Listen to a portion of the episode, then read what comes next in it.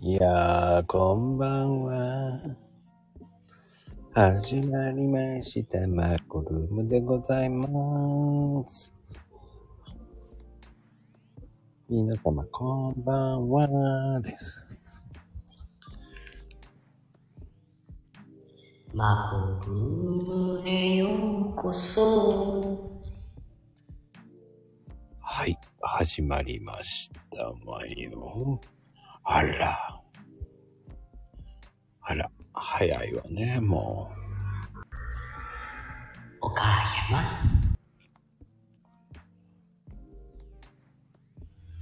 あいちゃん。こんばんは。はい。ね、今日のご主役、ね、りょうちゃんでございますけどね。今日はなんと静岡にいるそうです。ね。静岡のどの辺にいるのかわかりませんけど。まあ、お呼びいたしましょう。あれもうまだ来てないのか。ほらほら。はい。ねえ、お呼びいたします。はい、りょうちゃん。静岡ですか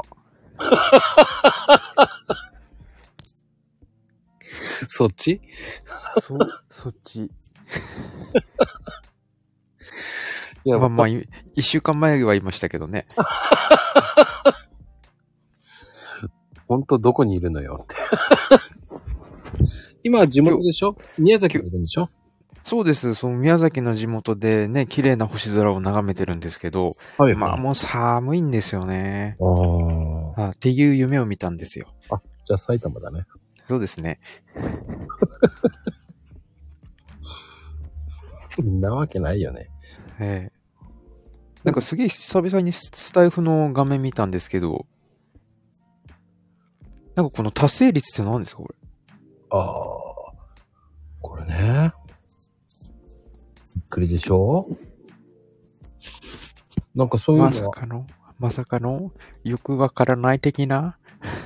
あ、なんか達成したらなんとかっていう、なんか、そんな感じ。これ、これなんか、ああれ、あれですかなんかあの、スタイフのなんか収益化のなんちゃらってやつですかあ、全然関係ない。あ、全然関係ない。うん、なんだ、関係ないんだ。じゃあ聞かなくてよかったよ。正直、これは一切関係ない。ああ。すっげえ気になったんですけどね。今なんか達成率19.2%、なんとネクストは丸々しちゃうぞ。目標達成まで8080。そんな来るのって思って。 何の話だっていう。なあ、これはこれですよ。なんか目標ですよ。ああ。じゃあこれが何かあるかったら何にもないんだけどね。ああ、あちらさん側の。うん。収益だってね、もう再生数伸びればいいんじゃないのあれってど、どうなんす、どうなんすかまあ。全然やったことないからあれですけど。結局やってる人いるんですかやってる人もいるんですかっていうか。まあみんなやってるよね。へえー。まあ、それでどうなるかわかんないからみんなやってみてっていう感じだよね。ああ。正直なところ、みんな僕を超えてってるからわかんないね。マジっすかえ、割、 割とこのマコルームローカル路線なんです。 結構いや、ローカルじゃないと思うよ。だって再生数全然伸びないもんだって。な、マジですか再生数言ったら笑うよ、だって。言って、言って、言って19だよ。えー、なんだって ああ、そっか、そうっすよね。だって、そら、だってあの、2時間話して1時間半はまゆみさんのやらかしだから、そら、見る人も少ないのかなあ、聞く人も少なくなっちゃうのかないやー、どうだろう、まあ、うーん、まあ、聞く人がそん、まあ、ほら、ライブで聞いたらもうアーカイブなんて聞かないでしょまあ、まあ、そらそうなんですけど。うん。はい。まあ、そうだけど、やっぱり、そこまで、ほら、でもほら、イベントやると、はい。僕は再生数飲めないけど、はい。みんな僕を通り越していくよね。はあ。まこさん100、200再生いきましたとか言って、そんなにと思いながら、はいはいはい。え、でも、まこさんあれじゃないですかいろんなチャンネル、あ、チャンネルじゃねえや、チャンネル1個ですけど、いろんなあれやってるじゃないですか。イベントやってるじゃないですか。なんか、激辛ムーチョだったり、なんか。ああ。あれもね、やっぱり伸びないね。はあ。まあ、番組が多すぎるっていうのもあるんじゃないのなんか、伸びてる番組だったりとかって、なんか分析じゃないですけど、なんかちょっと見たりしたんですかいや、一切見ない。めんどくせえな。なんだこれと思いながら、伸びねえなーで終わりですよ。そうっ すね。か、マジっすか。じゃあ、まあそうですよね。これ以上、ほら、結局、うーん、伸びようと思ってやってる、まあ、スタイフ人口が少ないからしょうがないんじゃないと思ってるからかな。ああ。伸ばしたいとも思わないっていうことですよね。真逆言ってるでしょ そうですかこうやってバイクの音とかも入るしさ、はいはい。自由じゃないちょっと待って、じゃあ、マコさん今どこいるんですか家だよ、家。家でそんなバーンって音聞こえるんですかあ結局ね、246っていう大きい道路の裏道だからね、結構バイクが通るのよ、好き勝手に。ああ、なるほど。うん。その通りのお店なんですね。そうだ、う車はビュンビュン通るよね。ああ、一回だけ車で横通過したことあるんですけど、まあ、立ち寄る時間が仕事中なもので。 すごい車通るのよね、やったら。まあ、そうですね。幹線道といえば幹線道ですけど、すげえででかいですからね。通り的にも、やっぱり。246は。そうね、その裏道だから混んでたらそっち通るからね。ああ。じゃあ、コーヒーよ、いや、よれよって思ったりとか思わないですか全然。あ、全然。 もうゆるくやってるから別に。ああ。ねえ、もう。そそ今、まあ、なんかちょっと話変わるんですけど、これね。あのー、なんか今、画面見て本日10月10日って書いてあるんですけど、今日11日でしたよ ね。そういえば。そういえばですけど。あ、そうね。はい。どんまい。そう、一やらかしがまず第一発目で、まこさんっつうのはね、やっぱりね。そうそうそうそう。あ、ほんとだね。10日になってるね。まあ、どんまいだよね。まあ、今更、二郎ですけど ね。もっと早く言えよって言いたいよね。いや、もう全然見てなかったですよ。だってそもそもだって今日10月10日だよねって思ってましたからね、僕もさっきまで。あ、でもね、もう一個の、あの、俺自分で作ったやつは11日になってるわ。マジですかうん、もう一個のサムネを貼り間違えただけだね。後で直してくわ。自分で作ったやつあれそうそうそう、自分で作ってるよ、毎日。ああ、まあそうそうですよね。ないや、なんか他の人が作ることがあるのかなって思っちゃったんです、今。ないないない。 それ一回間違えたやつを、はあ、これ違うっつって言って、い。はい。言り直した後、そのまんま貼り付けただけだね。あのーああ。ツイはい X の方には11になってる。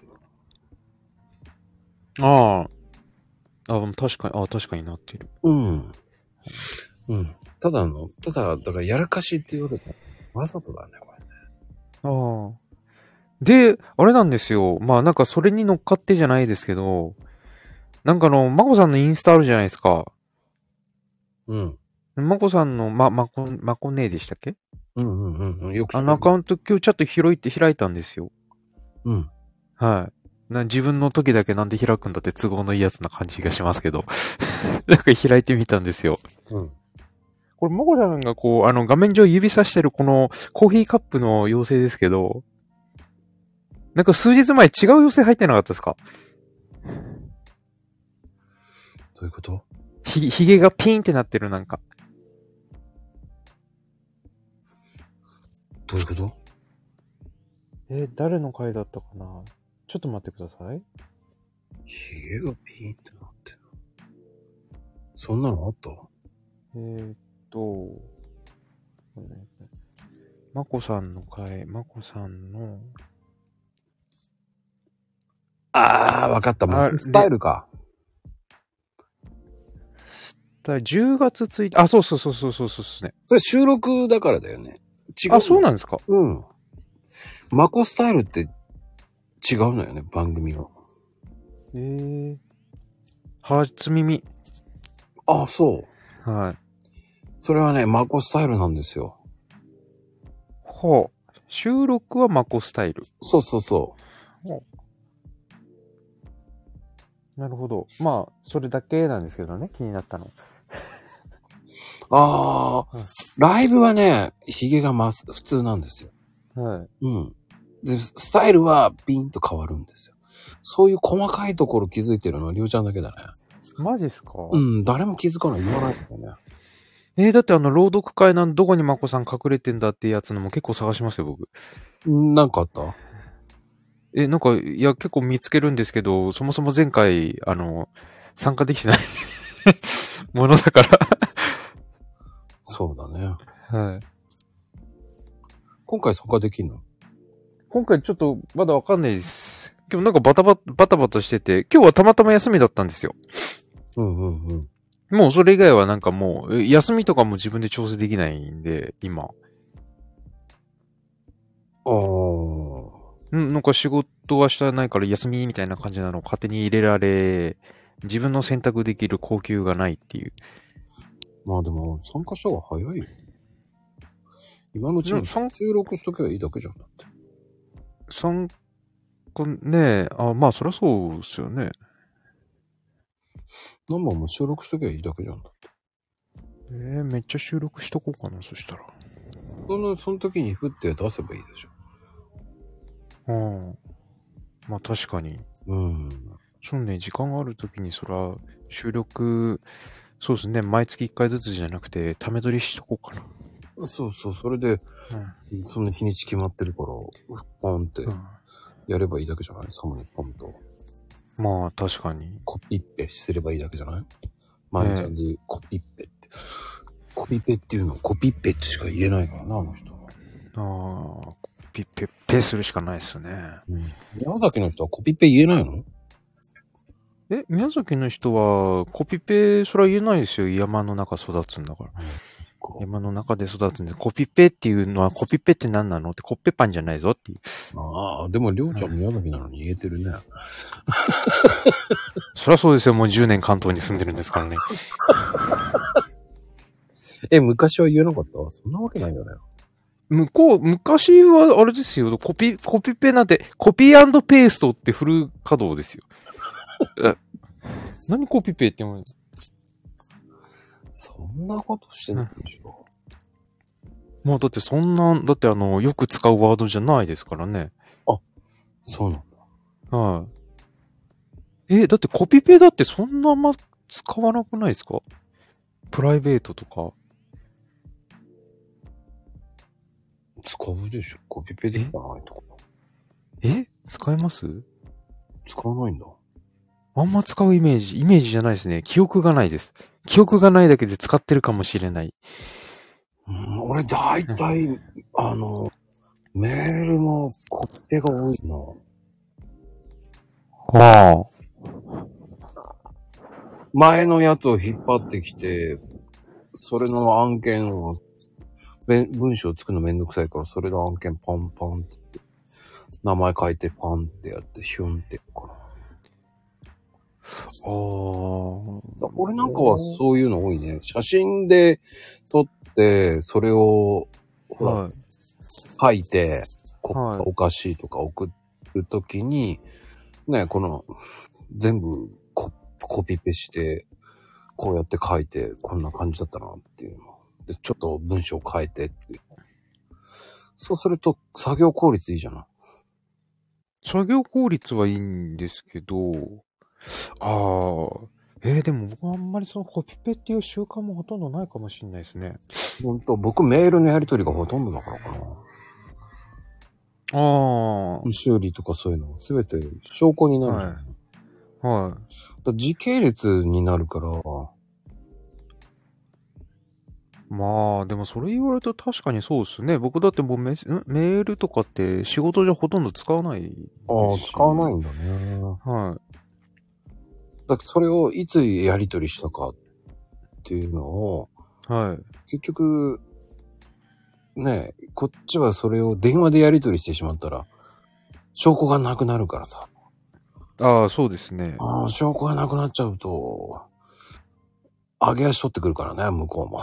ああ、まあそうですね。言った言わない論になるから、もう、はそこでね、言った言わないで話になるの嫌だから、メールしてるから、それ見て、書いてあるでしょってなるし。い。はい。まあその重要なんじゃないですけど、そのメールとか確かにまあ残すかもしれないですけど、まあ僕らは、まあ基本的にそういう、なんて言うんですかね。もうボイスレコーダーとかですよ。ああ、はいボイスレコーダーで撮ってはい。送るとかはしないんだ。あ、撮って送るとかじゃないですね。なんか現地撮るみたいな。なんか一番うち、うちっていうかその問題的なんて、その対外に向けてじゃなくて、社内なんですよ。なんかもう言った言わないっていうのが起こるのが。うん。はい。いや、だからなんかすげえ嘘つき多いなって。ああ、はい。ああそうです。どうもう、もう、ここ数年でそういうのがもうありすぎて。確かに嘘つくよね。もう、最初っからこうだったって。いやいや、はいもうい一年経ってたら最初っからって言えないでしょ。はい。そうなんですよ。うんあそう、あの、なんかあのね、まゆめさんの、そう、あのなんか、言った言わないっていう話とかじゃなくて、なん、なんていうのかな、その、もうなんか意図的にそういう話をしてうまく話するじゃないですか。うん。持っていくけど、結局それが後になって全然違う話になってた。で、それで記憶がありません的な。どこの議員さんだよ、お前みたいな。いや、でも難しいところだよね、そういうところってね、そうなんですよパニねッ。クになった時にはもう忘れてるよね。もう忘れ現場抑えられてしまった時はパニックになるでしょ、どう考えたって。まあ、なります。なるんですけど、あの、まあ、なんかそこら辺得意分野なのか、言ったこと全部覚えてっからなっていうの僕なんですよね。 結構。ただ、その現地とかそういう記録はやっぱりさっき言ったように残ってないもんだから。ああ、だかはらカメラ持っていくとかね、何かで言った言わないになるからねっていうのがあるよね、はい抑えるときは抑えるとかさ。そうなんですよあー。で、なんかそういうレコーダーだったりとか、うんあの、ビデオカメラですかうんうん。なんかそういうのを使ったりすると、なんか緊張して話せなくなったりとか、言いたいことが言えなくなったりとか、お前らな、な、ど、どこのお嬢様っていう話とかもね。いや、隠して取っとくしかないんじゃないのでも隠したらそれ違法になっちゃうんですって。ああ。社内。いや録音もそうで、相手の許可がないと、それ法的な証拠として認められないっていうのがあるんですよ。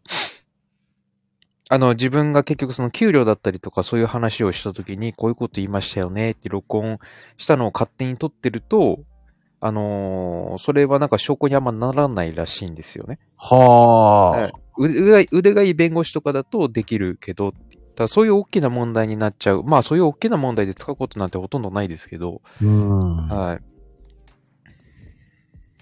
まあね、そのままビデオ持ってそのまま突撃晩ご飯みたいにね。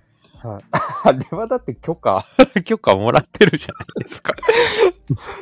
ある程度許可もらってませんだからそのね、うんよくあるじゃない。 はそういう現場行った時に、もうすいませはん、い撮ってますけどいいですかつってって言っちゃうわけでしょ、もい。マコさん、そういう番組好きなんですかう。大好きだよ、 なんか、その、そういう現場に行ってこう、そのままとかさ。はい。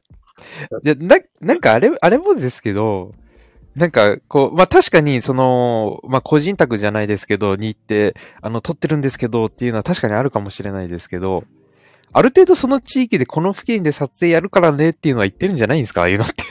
もうはいもう収録中とか言って、はは看板持っていくってありだよね、みんなね。まあ確かになんかん乗らざるを得ないですよね。あんまりもう映っちゃってるもんがあるしっていう。もう現場抑えました、いいですかとか言ってね。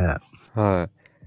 まあでもあれも、あれですからね、その、まああの、ば番組とかそっち系にも関わってたんであれですけど、あれも録画じゃないですか。ぶっちゃけ。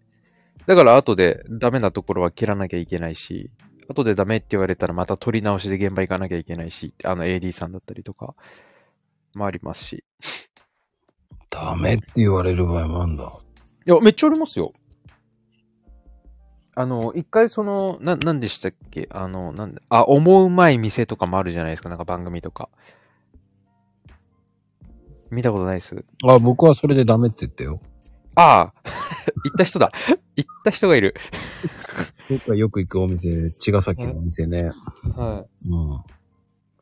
めちゃめちゃ熱いラーメンなんですけどね。い。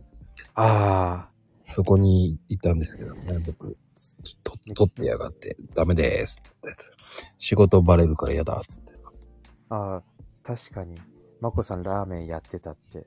や、それじゃなくて、えーはい、サボってんのバレるの嫌だから。 ああ、なるほど。おお。だってね、まあ、まあでも、1時間休憩だから、1時間半休憩か、あるから別にいいんだけど、でもなんか、悪いことしてると思われたくもないじゃないですか。うん。 なんだろう、気遣い。いや見たわよなんて言われると嫌じゃないですか、お客さんに。まあ確かに。サボってラーメン、美味しいラーメン食べてたのね、なんて言われるのが嫌で。ああ、なるほど。危機管理能力が優れてますね。 そこはね、はい困られたくないじゃないですか。う逆にそのおしゃべりも多いだろっていう、こういう、なんていうの、疑う、疑うのも、まあ、ちゃんとした力機管理能力っていう。あはい。やばいと思いながらね。そ、そまあ、まゆみさんはその180度真逆行くんですけどね。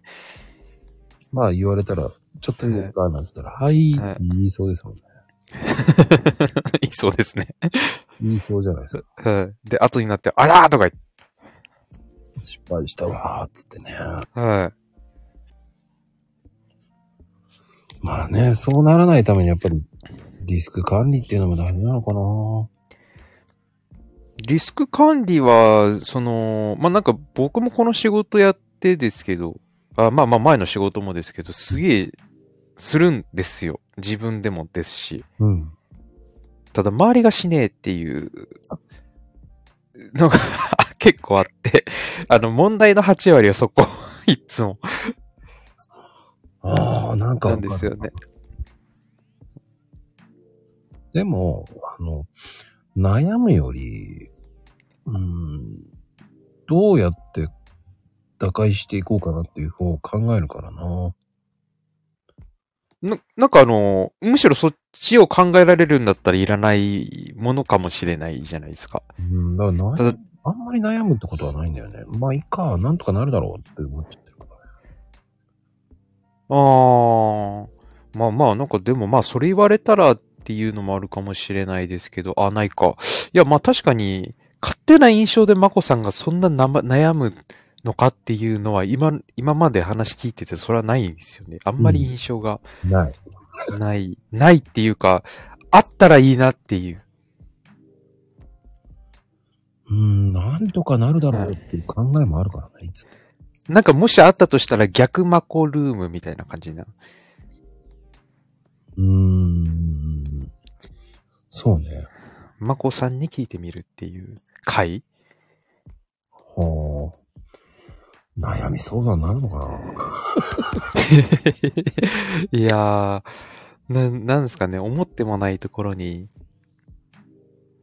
でも思ってもないところ、まあそもそも気づかないか。 人から言われないと気づかないですね、そういうものって。だって、はい。この番組、ゆるさで言ってるかはい。ら、ねえ、まともな話するのってりょうちゃんぐらいじゃないえ いやいや、いやいや、そんなバカな。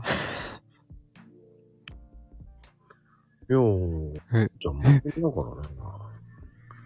えまあそ真面目だからね、すごく。そうでしょうえだって絶対みんみんな真面目な話してるよ。聞いてない人が言うのもなんでです、ですけど。はほんとかよ、聞いてないだろうって言ってね。 い。もう。うわちょ、ちょ、ちょ、ちょ、聞きなお、聞き返して、聞き返す、聞き返すじゃないな。ちょっといろんな人のを聞かないと。聞いてみよう。インスタにけせ結構ら上がってるから楽に聞けるっちゃ聞けるんですよ。うーん。はい。まあね、本当に、まあ、いい、うーん、だそれはいい回なのか、どの回なのがいいのかって、僕はわかんない。ああ、まあ、な、なん、え、 でいや、いい、いい悪いなのかいや、なんかその真面目な話をしてるのが僕だけだっていうのが、 なんかちょっと疑わしいなってちょこっと思っただけだから。あみんな真面目に話してますよ。はね。でも、その、なんだろうね、こう、いつも、こう、ゲストさん呼んで、こう、二人で話するのが面白いと思う。い。まあまあ、そうですね。うん、今日はどんな話しようとか言って、ノープランだから面白いんだよね。まあ、それはなんか割と楽しいというか、その、なんて言うんですかね。自分のこう考えてることとか意見とか言語化しやす、する練習になるっていうのもあるんですよね、割と。なんか、あれですか、そのコ、コラボじゃないですけど、なんか、誰、誰かこう入ってきてっていうのはもう第2回からはない感じなんですかあのね、あの、あげたりやるとね、来なくなるんだよ。緊張するとかね。はだあげたりしたりしたら、その、あげさせられると思って、誰も、こう、挨拶しなくなったりとか。あ。あ、聞いてるだけみたいなそ感うじそでうそすかうそうそうそう、そういう風になっちゃうから、はい。やっぱり、聞く、聞いてるだけなのに上がりたくないっていう人もいるわけじゃないですか。はいはそこで、ね、あんまり親しくないのにあげてもなっていうのもあるし。い。ああ、なるほど。ああ、まあそういうことか。そう、まあまあでもそれを言われるとあれですね。なんかあの、特になんか何かがテーマが決まってないじゃないですか。うんだからっていうのもあるかもしれないですけど、なんか今日話した内容が決まってるものだったら割と考えて入ってくる人とかもいるじゃない ですか。そうそうそう考えて入るっていうか。だからそこのテーマに沿って、じゃあ意見ある人っつってあげて上がるっていう、だったらいいと思うんだけど、はい。僕の場合のスタイルって常に行き当たりばったりじゃない。はい。そして雑談じゃない。そう、雑談もあり、雑談もありますし、なんか結構専門的なものを、に、の路線に入っちゃうときもあるなっていうのもあり、あるかなって思いますね。ああ、そうか、専門、まあ、そうね、その人によるよね。専門的に行きたいって言った時は専門的に行くじゃない。はい。うん。なんか割と最初そんな感じじゃなかったですかなんかあの、あ、なんか何やってて、みたいな感じの。うーん、でもほら、何回もやってると大体性格わかるでしょ。性格、 性格は、そうですね、わかるんですけど、なんか、聞きたいこととかも、やっぱ2時間とかじゃ語れないとかもあるじゃないですか。うん、だから3回4回行っていくじゃない。はそうすると人間関係できてくるから、い。はい。ね、聞かなかったことも聞けるっていうのもあるわけじゃない。まあ、行き当たりばったりでも全然成立するっていう感じになっちゃうんですね。そうそうそうそうそう そう。はい。まあ、それが、あのー正直、それが面白いっていうのもあるし、ああ、まあ、そう、ああ、そっか。まあそうですよ。ああ、まあコンセプトがそこだと、そうですね。で、はやっぱり、ね、何聞かれるかわからない。はい。いや、でも、それ台本あったら面白くないでしょって。まあ面白くないですね、そこら辺で。なんか台本とは違うことも聞きたいしっていうことになっちゃうしな。まあそうっすよね。まあこれ講義とかじゃないですからね、絶講義とかだったら対。はい。そうなるかもしれないけど、はい。うん。でも、知りたいなって思う人っていうのは、やっぱり最初の人とか、第1弾、第2弾ってなると結構面白くなるけど、でも3、4弾って結構ひはちゃけてるから。はい。うん。だからそういう時ってもっと深掘りしたいなっていう時もあるわけじゃない。はいはい。うん。だからやっぱり探偵とかだとさ、もう本当にどこまでいけんのとかさ。はい。まあね、普通にこう、一般的には浮気調査っていうのが多いし、はい。ねえ。まあ、特定の遂行とかそういうの、人が探しとか、はい。ねえ嫌がらせの調査とかさ。はい。まあ、ストーカーはやってんの、今。やってますよ。うん。全然、やってるっていうか、あの、その案件をやるっていうよりかは、相談が入ってきたものをやるっていうようなう感じんでうすんね。うんうん。的には。ねえあと、企業の信用調査とかさ。あ、今、企業調査無理ですよ。あの、セセキュリティが厳しすぎて。はあ、そうなの。はい。はい。まあ、やるとしたらそこに入社したりとか、うんとかなんか別なコンサルとかで入るしかないし、まあそうなると結局相手が役員だったりとかになっちゃうんで、うん。はい。しかも結構絡んでるのが多いんですよね、その暴力団とかそういう人たち。ああ。はい。僕がストーカーってどういうことよ、あなた。意味がわからない。いひどいこと言うなまあ、あれはどうなの盗聴器とかやるのぁ。あ、ややりますよ。あやるんだよ。むしろうちの会社でやって、やれるの僕ともう一人ぐらいしかいないです。あ、できるのって。ああそうです、そうです、そうです。れは免許必要なんだよね、確か。あと、免許が必要なのは、そのあれですよ。あの、無線を扱う、無線みたいな、その、とうん機材が一応あるんですけど、それなんか無線なんちゃらっていう、その、専門の、が必要なんで、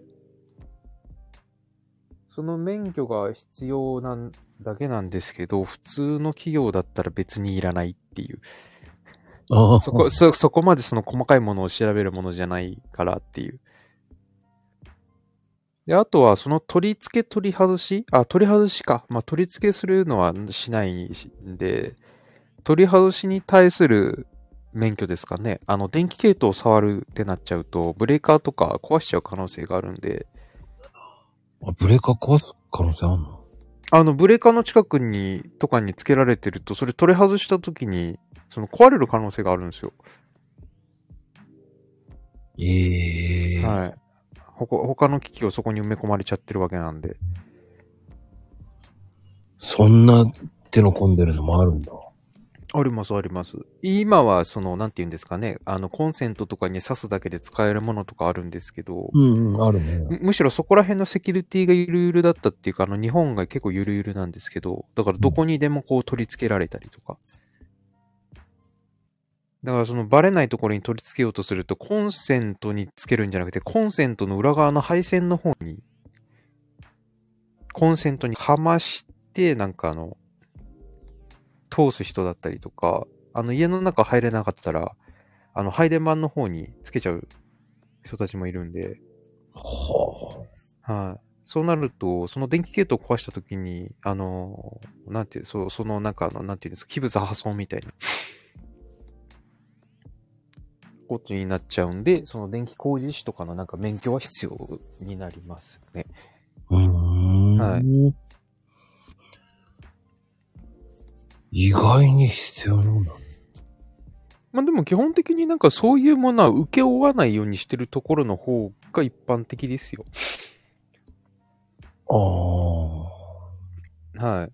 割と。むしろその見つける方優先ですかね。あの、見つかったら、そこ触れない場合は、まあ警察に連絡してくれだったりとか、警察取ってくれるんですか、じゃあ。警察がその業者を取って、あ業者に連絡して、取るっていうのあるんですけど、むしろそこの取り付けられたっていうものが警察の範疇じゃないですか、その被害に遭ったの。うん。ストーカーだったりとか、器物破損だったりとか、ういあの家だと家宅侵入罪とかあるじゃないですか。うんうんうん。そういう被害届を取らないといけないんで、何が盗まれたか分かんないじゃないですか、わ逆にか。んないね、そういう人はね。はい。だからいろんなところが噛んじゃうんですよね。へえ、じゃあもう警察呼んだ方が早いってなるんだ。警察呼んだ方が早いです。むしろ。なんかあのテレビとかでやってるのはあくまでも、なんていうんですか、あ、やらせっていうのもあるんですけど、まあ本当に見つかった場合は一応あれ裏側で必要な被害届を出すんだったら出してるところもありますし、うんうん。もう管理してるその家の持ち家の人がいやそういうの取りたくないし大ごとにしたくないからもう取ってくれ回収してくれっていうんだったらもう回収するだけとかうーん。でもそれってお金払うのはお金払いますよそこの家の人あの、テレビ番組のやつはどうかわかんないですけど、実際そういう、なんて言うんですかね、あの、つけられてるかもしれないからっていう相談が入っていくんで、むしろじゃあその、なんて言うんですかね、あった場合回収、あ、あった、あ、あえっとあった場合じゃねえや。えっ、と、それを探す調査をしますよっていう契約を組むんですよ。うんうんうん。だからお金は払わなきゃいけないんですよね、前金で。ら、うん。まあそんな高いものじゃないんですけど、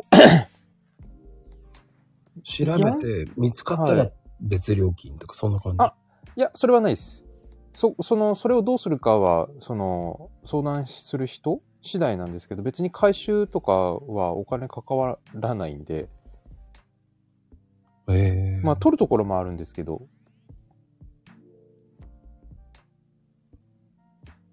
そうなんだ。はい、でも、自分の家が、その、盗聴されてるっていうのは気づくもんな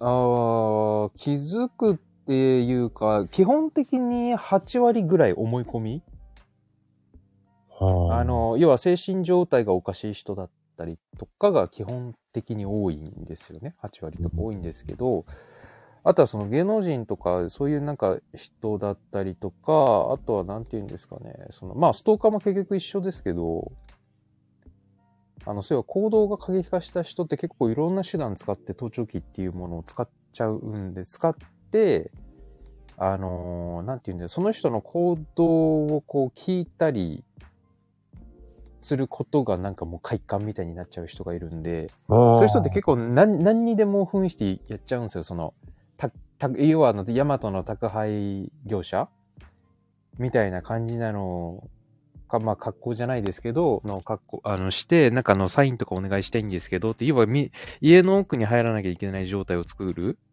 うんうんうん。うん、で、その間にその玄関の方にちっちゃい盗聴器を置いたりだったりとか、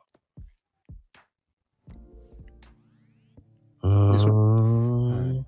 でそれって結局足がつかないんですよ。その別に、あの、なんか記録取られるようなものじゃなくて、うん。まあ外から聞くものなんで。で、誰が、誰がその買ったその製造番号とかそういうものがついてるわけじゃないんで。 なんか簡単に言えばあれですよね。あのーまあなんか携帯が1個隠されてるみたいな感じですよね。まあ携帯はあの個人の名義が入っちゃうんであれですけど、まあ個人の名義がない電話みたいなちっちゃいやつが置かれてるような感じですよね。へえ。はい。でも結構多いですよ。あの、だって最近ありましたよね。あの、兵庫の、何でしたっけあか、明石、明石じゃねえや。あ、神戸か。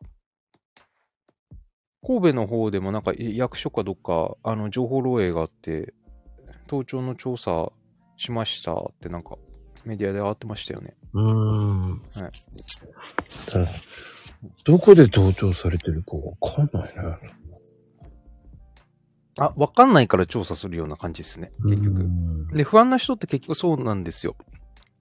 あの、どこかで見られてるかもしれないだったりとか、なんか元彼から、あの、なんか久々になんか LINE 教えてないのに連絡があったんですけど、って盗聴されてないですかっていうところで、あの、っていう、まあなんか相談とかも来るんですけど、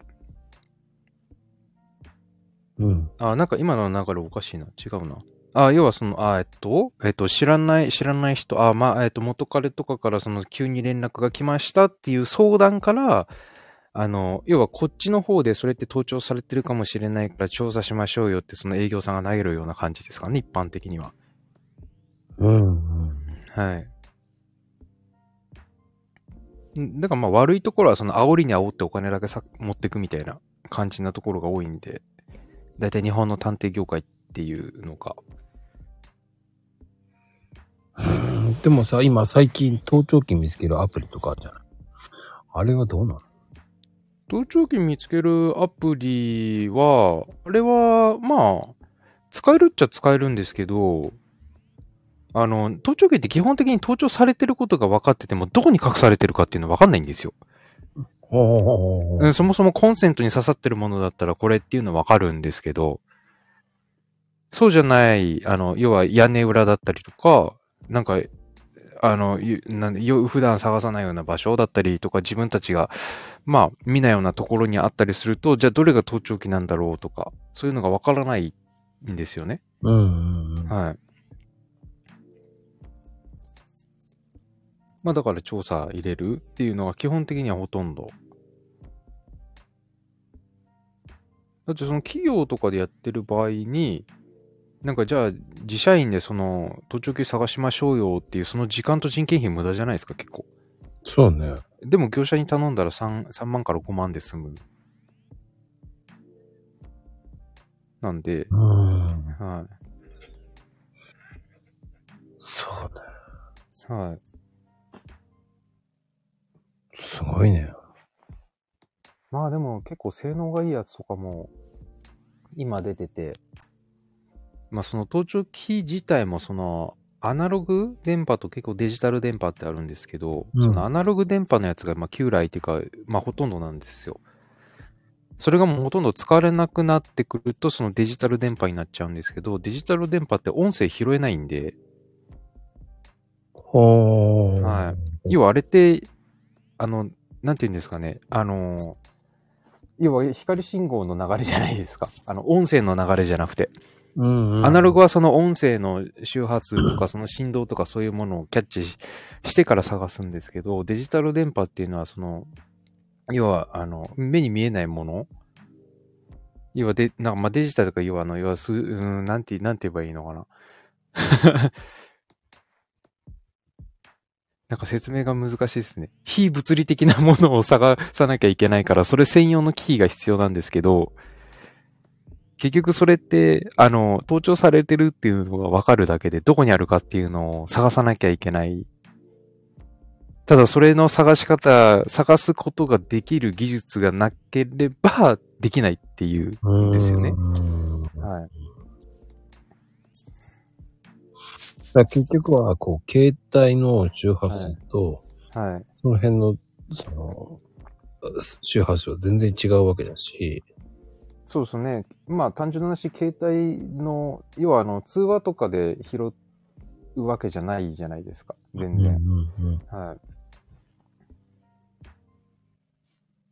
なんかそこら辺が結構難しいところなんですよね。使ってるのが盗聴機材じゃなくて、携帯、本当に携帯電話とかだとわからないですし、盗聴の電波じゃないんで。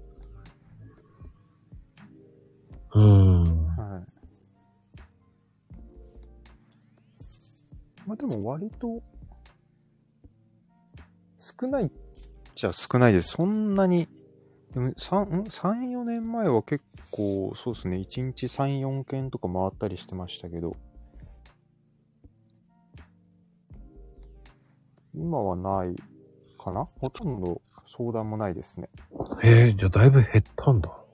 あ、っていうより、そういう広告広告っていうか、そういうものを取っていきましょうっていうのを出してないからかもしれないんですけど、まあ全体的にはどうだろうな。まあなんかそんな安心調査みたいな感じですよね。まあなんか割と、盗聴調査なんて。だからなんかそっちの方に振り幅変えたら多分あるのかもしれないですけど、相談とかも。行ったらすんごい案件来たりしてね。いや、あの、むしろそれだとありがたいんですよねっていうので、前その企画だったりとかいろんなものを立ち上げて、打診したんですけど、なんかすげえ人任せで進めてよっていうだけで、えいやいや、じゃあね、一人でできるわけないでしょ、こんなのっていうので、頓挫しちゃったんですよね。結局誰も、やら、あの、協力はしてくれないけどお金が入るんだったらやるぐらいの、結構人ご、人、人任せだったんで。あー。でも独立してそれだけやる専門の人もいるだろうね、多分。独立してやる人、そそうですね。それだけやる専門の人はいます。あの、大大阪の方にいるんじゃなかったでしたっけ確か。へーはい。結構メディアでは、だって、あの、上げられてる人で、あの、車の中とかにすげえ機材詰め込んで、で、韓国とかにも調査行ってるんで、その人。ええはい。で、韓国とかの方が免許とか、免許っていうか、そういうのが必要なんですよね。日本は結構緩いんで。ー。おうおうおうおうはい。ゆるいんだ。日本めちゃくちゃ緩いですよ。意外だね。見て、アジアジア、うん、どこだったっけなタイと、あ、いや、韓国もそうだったかな多分、その、日本であるその尾行とかあるじゃないですか。尾行撮影ってあるじゃないですか。うん。あれも許可取らなきゃダメですからね。普通はね。確かで、で、えっと、許許可っていうか、その資格みたいなのがないとダメ。おうおうおうはい。日本は結局そのスロー資格じゃなくて、業法に定めてるんですよ。あの法律で。うんうんうん。要は調査っていうものを、あはできるけど、あの、周りの人に迷惑をかけないようにやってくださいって、お仕事の法律があるんで、で、それを守らなきゃいけないんですよね。ほうほはい。だけど、ほとんどのその業界の人たちが間違ってるのが、その自分たちを守る法律、僕らが調査をやっていいっていう法律っていうので、解釈間違えてるから、で、無理やり変なことを、まあ違法なことやっちゃって捕まるっていうケースがめちゃくちゃ多いんですよ。う。ほはい。で、まあ、うちも結構それが今問題になってて、問題っていうか、なってて、いや別に捕まってるわけじゃないんですけど、う。うん。要はその周りの人に迷惑かけても証拠取ったらいいじゃんっていう。それがお金になるんだからっていう姿勢。ああ。で、なんかあったら会社が何とかしてくださいよっていう。ああ。っていう問題を結局その何何年も前からもうあのまあこっちで言ってたんですけどそれはでそういう意識があるっていうのも改善しなきゃっていうのですげえあのまあ厳しく言ってたんですよ要は嫌われ覚悟みたいじゃないですけどうん。まあ結局それが合わなかったのかあの自分たちの仕事を褒めてくれる人にしか教えてもらいたくないですみたいなおバカちゃんたちが結構増えちゃったもんでええはい。だってこれって迷惑かかるのって結局依頼してきたお客さんなんですよね。うんうんうんはいうんうん。で、多額のお金払って調査してるのに、依頼先が失敗したおおかげで、な証拠とか何も取れなくなって、大損じゃないですか。お金は消えて、その証拠も取れなくなってて、何のためにお金払ったのっていう。うんうんうん。。はいい。で、しかも下手したら、あの、まあ、業法があるのそこなんですけど、要はその盗撮は禁止なんっていうのは当たり前じゃないですか。うんうん。プライバシーの侵害になるからとか、うん。っていうのも、あと、あと、家宅侵入じゃないですけど、勝手にこう入られましたとか、マンションとかもそうなんですけど、で、そういうの言われちゃったら、えっ、と、そういうのに協力したんですよねって依頼者がこの法的な責任を負わなきゃいけなくなっちゃう。ずるいな。はい。ってなっちゃうんで、だから結局そういうことにつながるから、あの、意識変えなきゃダメですよって、もうちょっとやることあるんじゃないですかっていうのをめちゃくちゃ言ってたんですけど、あかんでした。 っていう。まあおかげで内部ぐちゃぐちゃになってるんですけどね、今。うーん。。はいああ、そっか。でも、富士ちゃんのね、スマホが乗っ取られて、ちょ盗聴されることもあるでしょ。ああ、これスマホが乗っ取られてっていうのは、まあ確かにあるんですけど、乗っ取る手段っていうのも結構いろいろあって、うん。大体乗っ取るっていう乗っ取るのは、あの、身近な人ですけど、そもそも日本のなんかセキュリティっていうかその法的んえっと、人的なセキュリティは結構ゆるゆるなんですけど、そういう機械的なセキュリティって結構厳しいんですよ。あ結構しっかりしてるんですよ。だから外部から乗っ取られるってハッカーとかじゃなきゃできないんですね、基本。うん。うんはい。なんか外から、あの、自分のスマホのロックだったりとか、まあよく自分が使うサイトとかもあるじゃないですか。その経由するサイトとかで、あの、逆に、あの、追跡されて、あの、まあ、あの、スマホの中身乗っ取られるっていうのはあるんですけど、まあ基本的にそれ、今の日本人のレベルじゃできないですよね。 ハッカーとかいないんで、ほとんど。で、身内の方が乗っ取るっていうよりかは、そのスマホを開ける手段って結構いろいろあるんで、要はそこにアプリを、と、あの、なんて、スパイアプリって多分調べればすぐ出てくると思うんですけど、そういうのを忍ばせるとか。うん。ですね、基本的には。で、まゆみさんが言うパソコンも結局一緒です。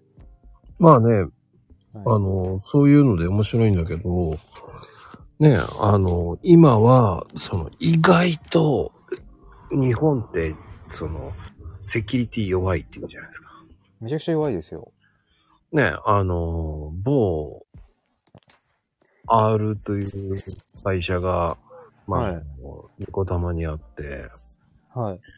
ね、とある方が USB を配ったわけですよ。はい。若いお姉ちゃんが一生懸命配ったんですよ。は無料の。い。はい。それはその人が実験的にやったんですけど、はい。その USB を配って、はい。ここから、その、ね、確か、こん ?5000、1000ぐらい配ったらしいんですよ。はい。そのうちの10%ははい。 USB 挿したらしいです。ああ。買ったんだから刺さなきゃっていう。ないですよただでもらったからってこと。ああ、ただでもほら、あ、まあもらっちゃった挙句、興味本位なんですかね。あ、まあでもどういう風な感じで渡したんですかね、でもそれって。で、お姉さんがその、配ってたんですよ。USB あとして。でもそれだったらそこ一回調べるよねっていう。あまあそうですね。だってうん何の保証もないですからね、そこ。そうそうそう。そうそうそれを何も考えずに差し込んで、はい。データが分かってしまうっていうね。はいそ。れだけ日本人ってセキュリティ弱いよって言ってましたけど。メンタルセキュリティっていうんですかね。ただ、その USB はね、本当に、はい。その、あ、危険だよっていうのがそこまでわ、危機管理能力がないんだろうねって言ってましたけど。まあ、ないと知らないは結構、あのー日本人は多いですよ。人を信頼しすぎるっていうのか。うーん。で、まあ、まあ、なんか割と、まあ話戻っちゃうようであれなんですけど、まあ僕の、その、まあ仕事に関しても、基本的にその外人にカメラとかも向けらんないんですよ。旅行地だろうが。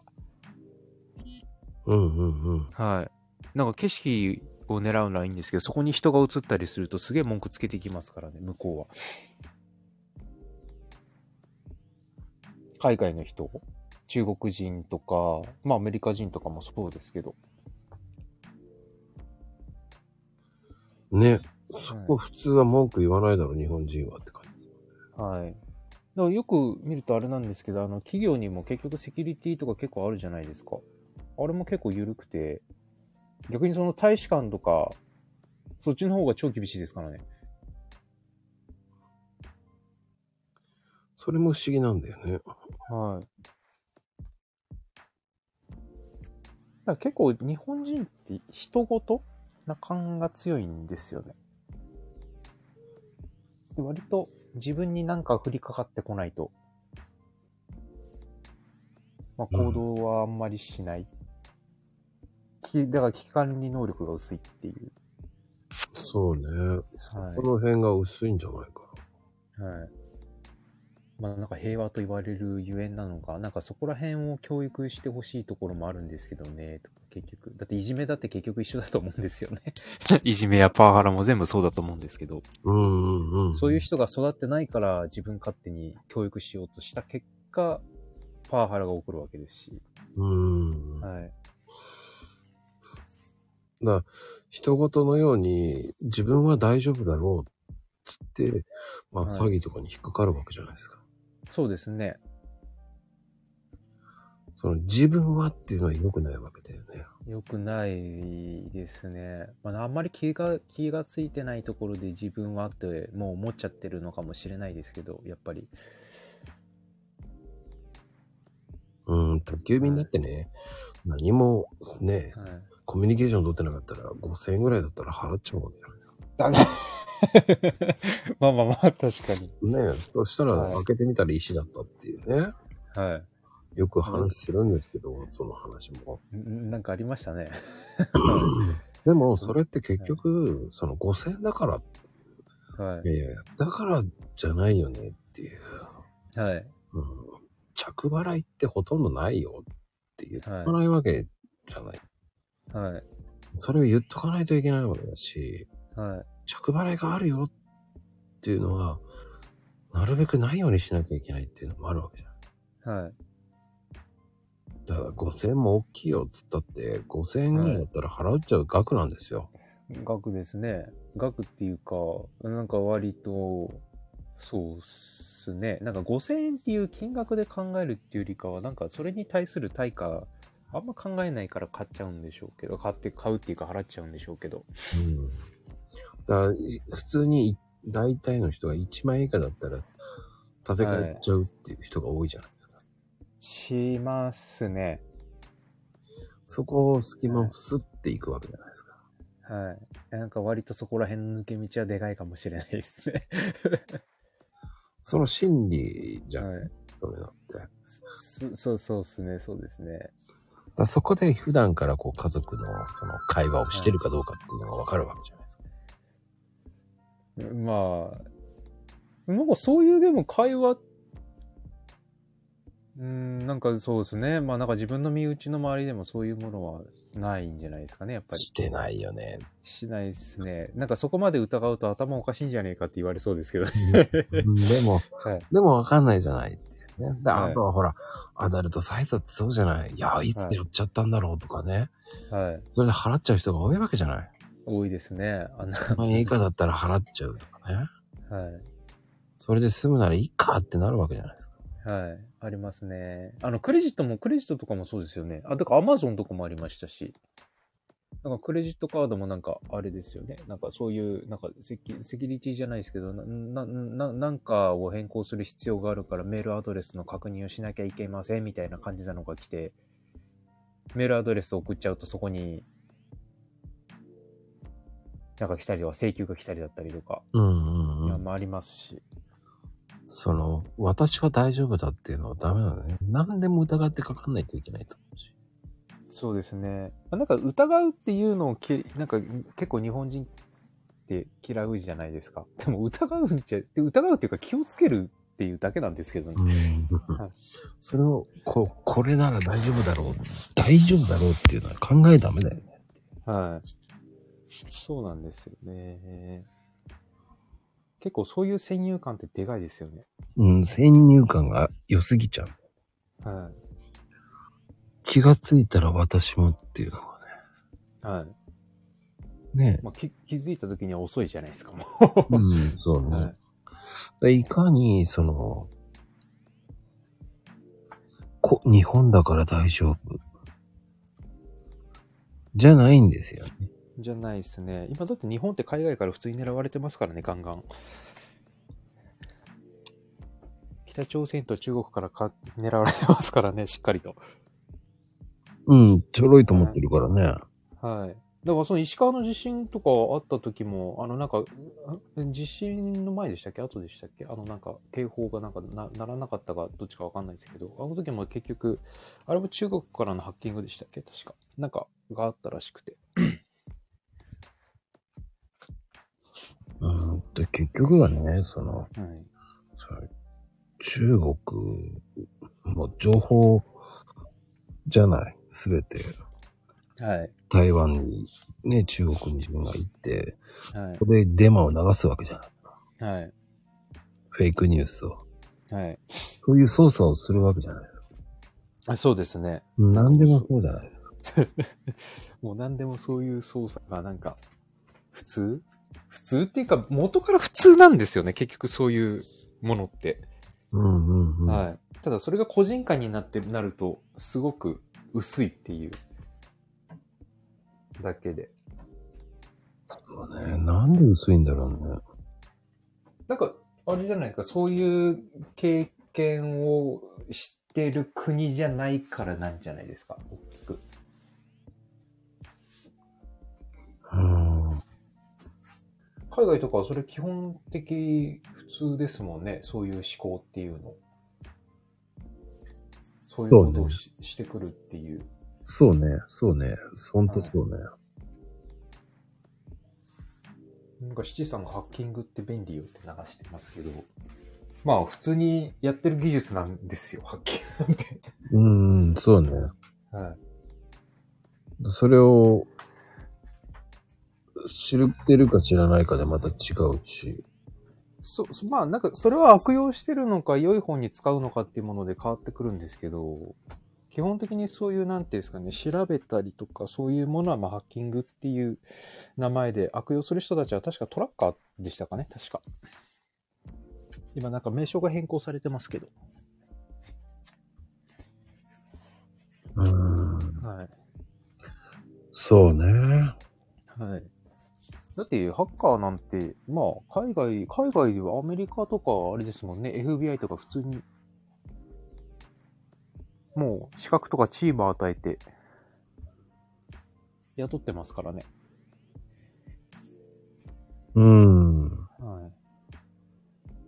でしかも大体、あれじゃないですか、その、なん、なんて言うんですかね、そういう、まあ、FBI にしろ警察にしろって、その資格を持ってから、そのハッキングとか勉強したら遅いじゃないですか。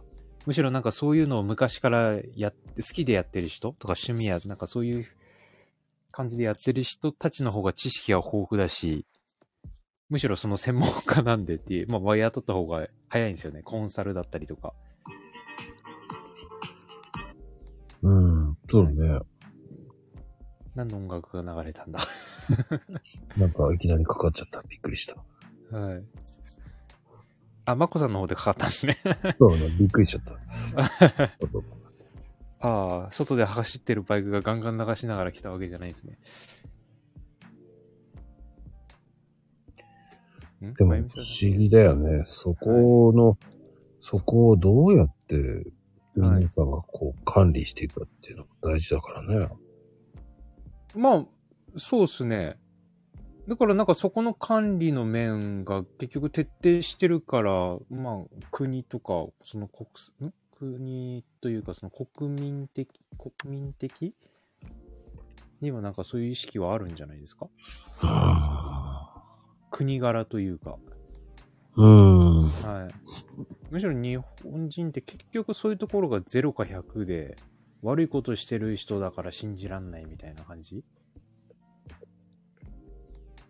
なんか勝手な先入、まあさっき言った先入観じゃないんですけど。だって結構得意な人っていっぱいいるわけです。まあ僕、まあなんか、なんか変な話じゃないですけど、うん。僕らって業界的に尾行って人を追跡するのは得意なわけで、ただそれ資格じゃないけど、その、まあ普通に一般的にやっちゃえば単なるストーカーじゃないですか。うん。うん。はい。まあでも一応仕事上その業法に認められてる範囲でサービスとしてやってるわけなんで、一応仕事になってるわけであって、うん。はい。確かに。はい。だから一概にそのいい悪いっていう判断が、なんて難しい、人によりきりというか、難しいんですよね。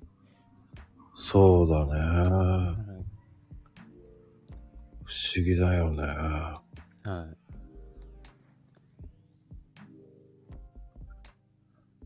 な、その気づかない人もいるわけだからね。それが。そうですね。なもう気づかないところを狙っていってるわけだから、そりゃ気づかない人多いですよね。 確かに。うん。はい。でなんか気づかないのは別に悪いことじゃないと思うんですけど、気づいても何もしないっていうのがやっぱり。それもあるか。なんか割とあれじゃないですかその国のその値上げ、なんか賃上げだとか、税上げとかそういうのもじゃないですかね。で気づいてるのに何もしなかった結果文句言うしかなくなっちゃってるっていう。まあね、今、今の政治がそうだもんね。はい。本当に恐ろしいよね。 はい。ステルス納税あまりにも多すぎて怖いよね。ああ。なんかあんまそう、個人事業主じゃないしっていうところもあるんですけど、もうなんかそこら辺ってやっぱり結構シビアになってきてる感じです。うーん。住民税も地味に上がるからね。そうですね。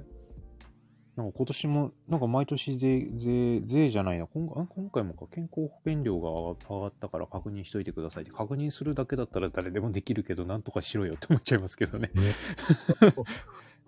なんかあの、今はのい人たち、今のね、はいトップ、ほはんとひどいっていうのもある。い。まあ確かに、そうなんですよね。本当に。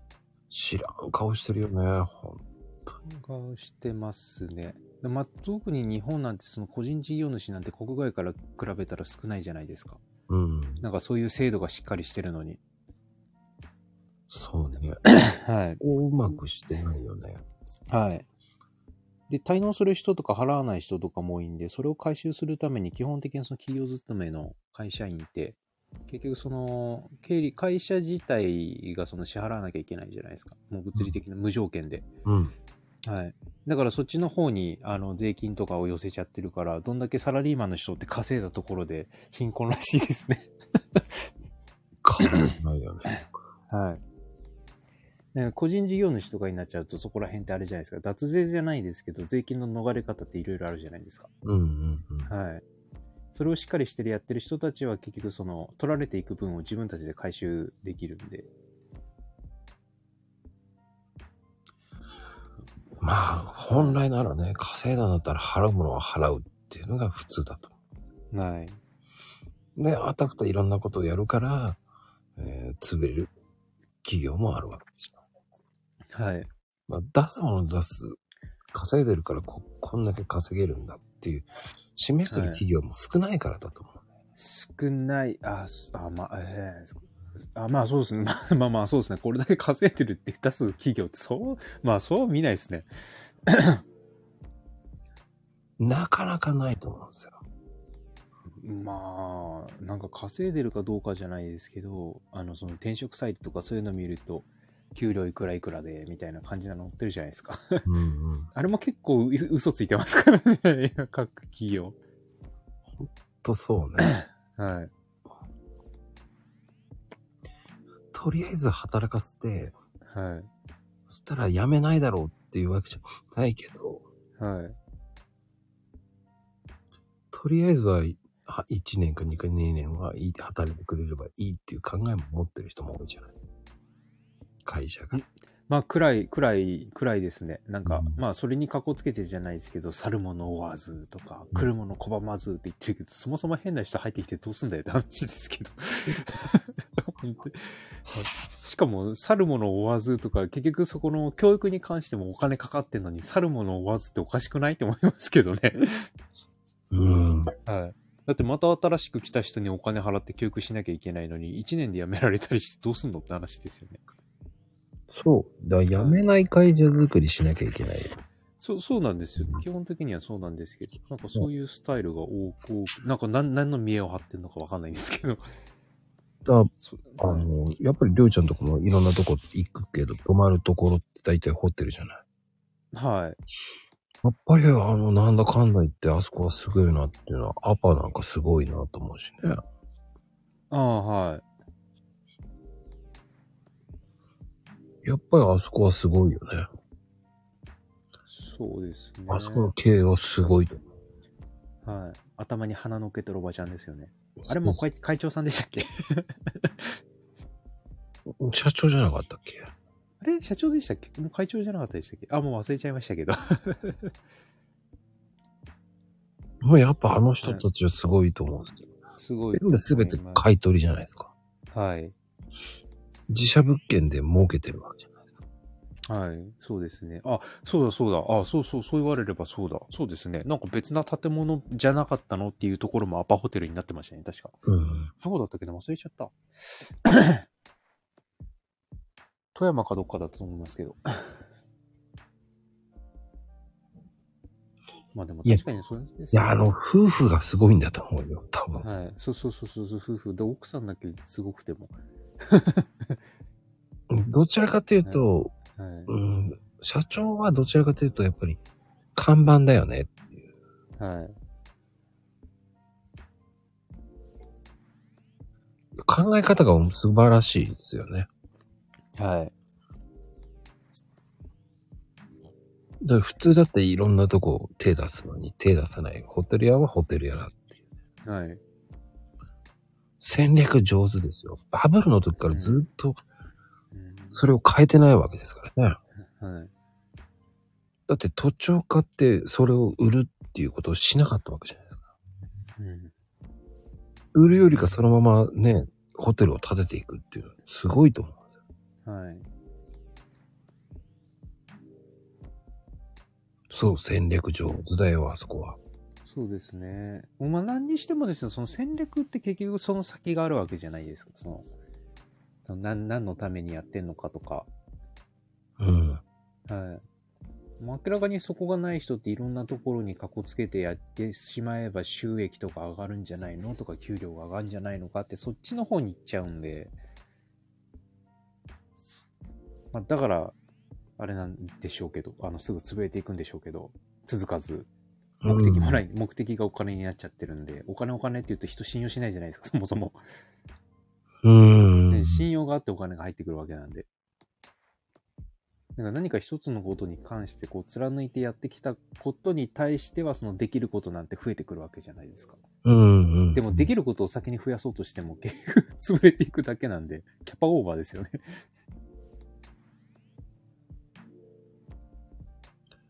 ほんとそう思はい。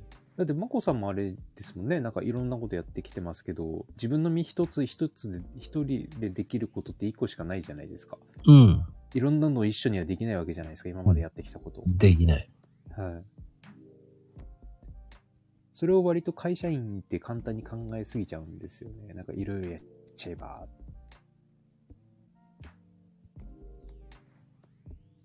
割とそういう道徳感とか倫理観っていうものが極論薄いんじゃないですかね。っていうかその、けあの、その盗聴の件もそうですけど、日本人って。うん。なんか危機管理能力だって自分のためではあるけど、他人のためでもあるわけじゃないですか。利己的から利他的にはなるわけじゃないですか。あなたもここら辺が危険だからこういうことをやった方がいいんじゃないのっていうのも多分人のためじゃないですか。うん。 はい。で基本的にそれ人しないんですよ。自分はそうじゃないからっていうのが先入観であるから、別に周りの人に対しても、あの、そういうことがあるわけないっていう先入観ですよね。確かにね。なんだなんでもそうだけど、その、運は自分で勝ち取っていかなきゃいけないと思うし、はい。勝ち取るためには何かしら、なんだろう、引き寄せなきゃいけないところもあるわけ。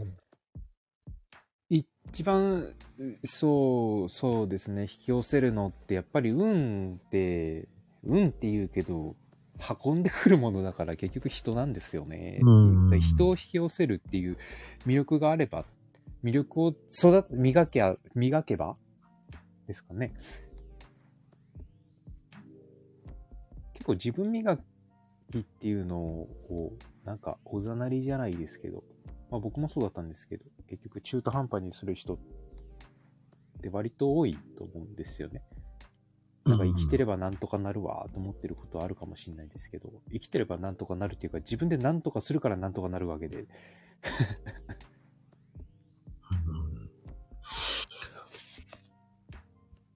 やり方次第だと思うよね、やっぱり。 そう、そうですね。で、まあやり方の前提として、さっきなんかマックスさん言ったその考え方うん。もやっぱりそれが一番だと思うんですけど、そうね。そのはいピンチをチャンスに変えるっていうのをよくみんな X とかで言ってるけど、じゃあはい本当に皆さんやってんのかよって思うしね。いや、人事だから言葉が出てくるんじゃないですかね、 割と。そうね。はい実際にやってて、それを乗り越えていく。乗り越えた後にまた何かがやってくる。と、は繰り返しなんだけどね、本当は。い。はい。そんなのい毎日だよって思うもんね、僕なんか。まあ絶対毎日だと思うんですよ、絶対。あの、まあなんか自分なんて不運だとか思ってる人って、まあ前僕もそう思ってましたけど、結局それ人生に対して言うもんじゃなくて、一日それを考えたら多分8割不運なことなんて起こってると思うんですよ、普通に考えれば。そうそうそう。はい。でもそれを乗り越えるか乗り越えないかだけで変わってくるわけじゃないですそうね。か。はい。ね、今はさ、その、道に迷わなくなってきた。それ Google があるから。あ、ね、はい地図があるからとか。はい。でもそうじゃなくて、自分の勘で飯屋を探してみよう。はい。あ、ここ行ってみようっつってね、はい。行ったらね、結構車あって、はい。あ、車そんなにないなっつって、ね、はいドア開けた瞬間にすげえ並んでる人がいたよ。はいや。べえ、ここダメだっつってまた違うとこ探す。はいこ。ういう、そのね、だったら最初からその辺マップを開いて、はい。探せばよかったかな、と思っても、はい。それはつまらないじゃん。はい。そうやって、今日は何しようかなって、ぐるぐる回ってたっていいじゃんっていうことも大事なわけじゃん。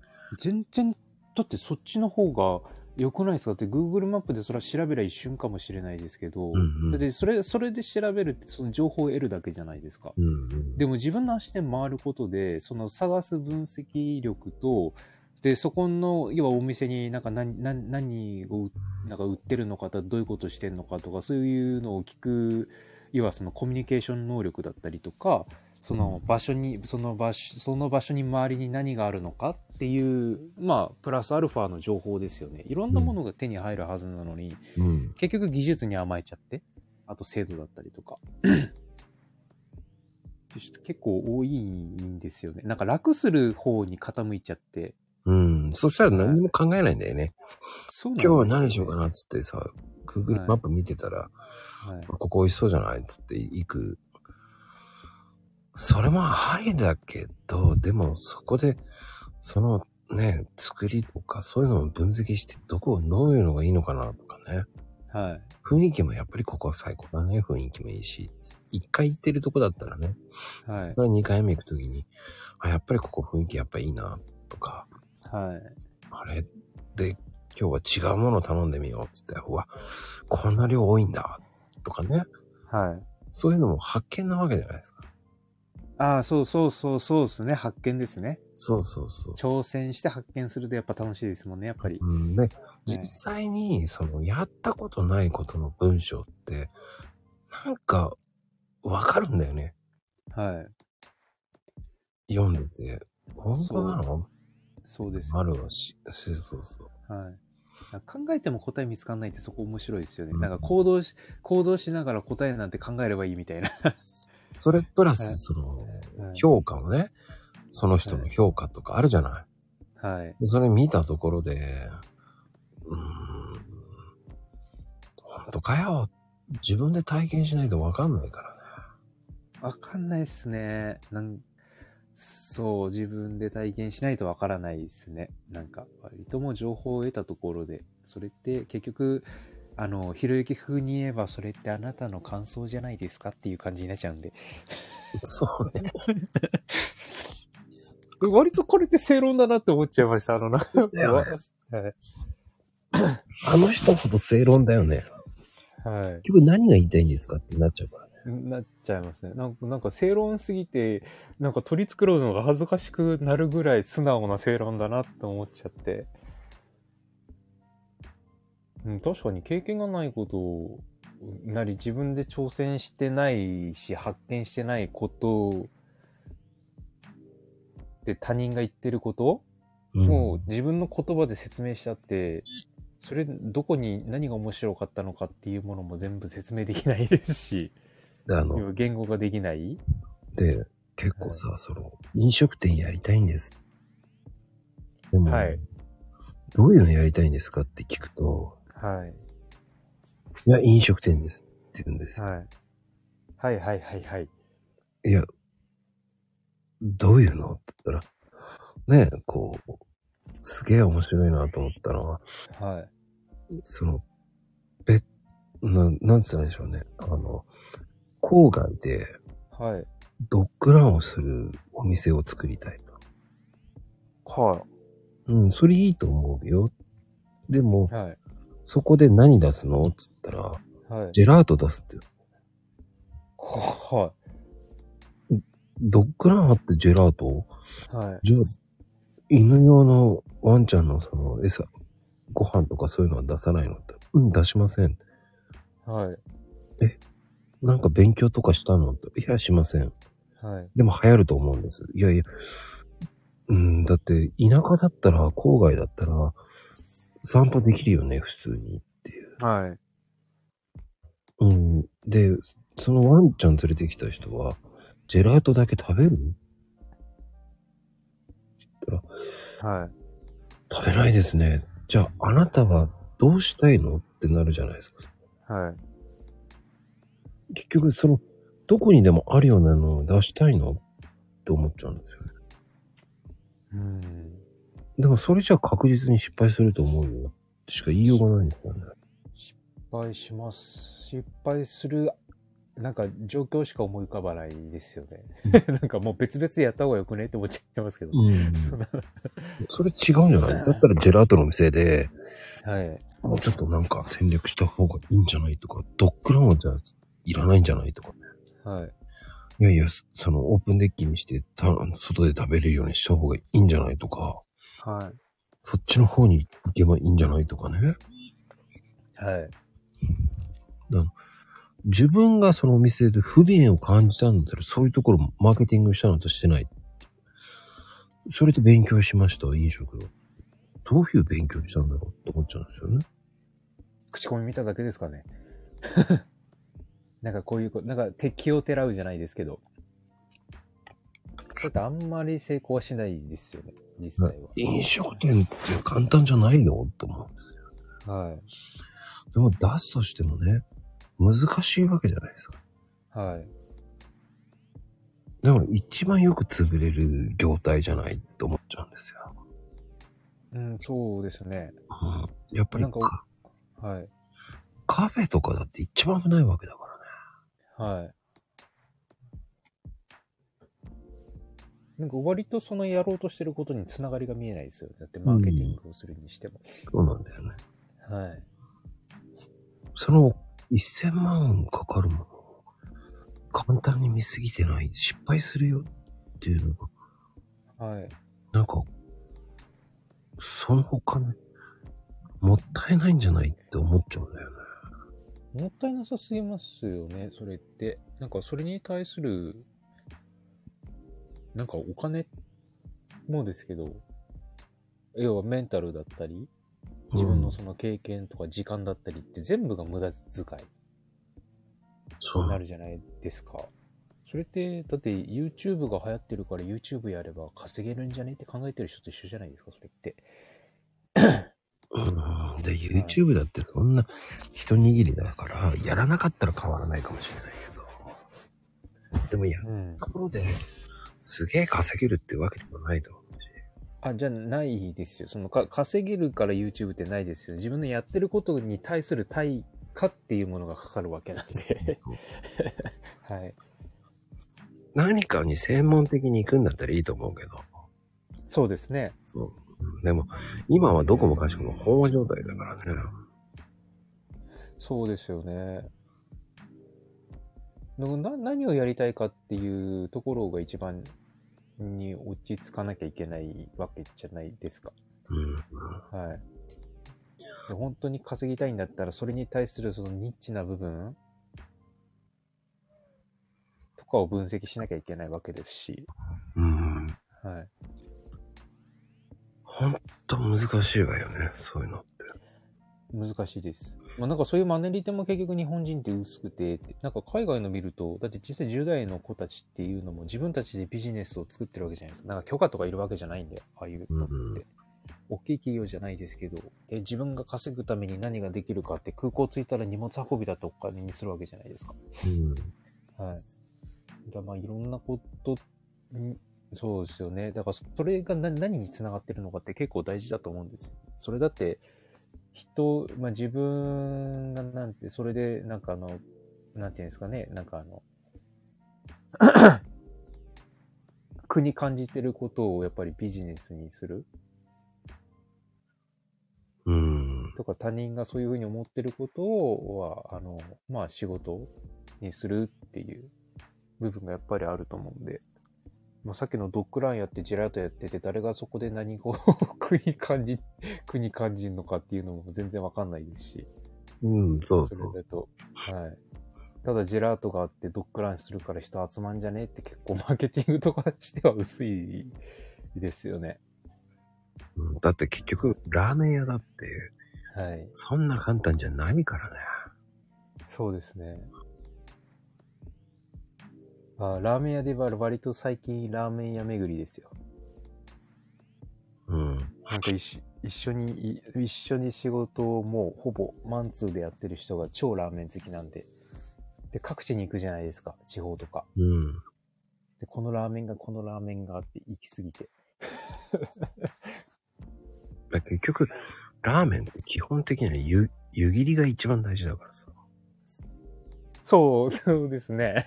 そうですね。結局、はいね、マニュアルができてれば全部大丈夫ですって言ったって、湯切りの技術がちゃんしっかりできてなかったら、はい。もう、スープ、薄まるだけだからね。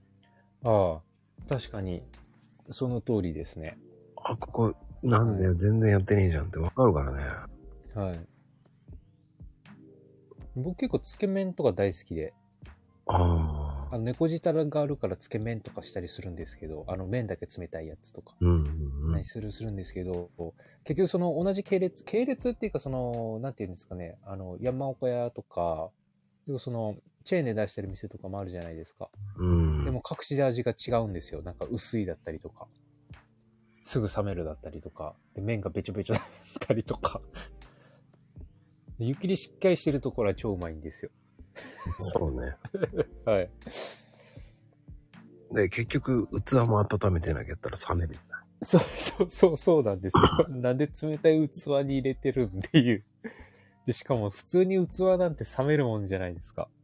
だから耐熱容器みたいな、あの、いなんか石でできた器だったりとか、そういうものを準備やってるところはいいんですけど。やってなくて。まあ冷めますよね、すぐ。5分、10分で。そこまで、その、もてなしてるかどうかだっていうのも、そんなのはね、結局、チェーンってなっちゃったらさ、はい。その、味を見るっていうのは見ないわけだからね。はい。食べれればいいみたいな。 1ヶ月で研修しちゃうわけだから。はい。1ヶ月うん。チェーン店ってそんなもんだよ。ええ最低半年はやれよって思っちゃいますけどね。 そういうの。でもそれは半年間だったらさ、結局はい。関わるから、だつかないじゃん。まあそうですけど、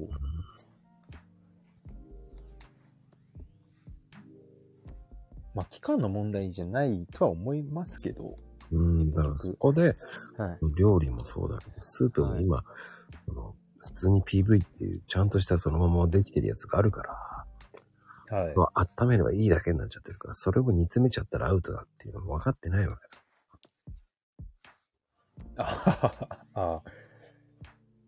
あそういうのってマニュアルにはないんですね。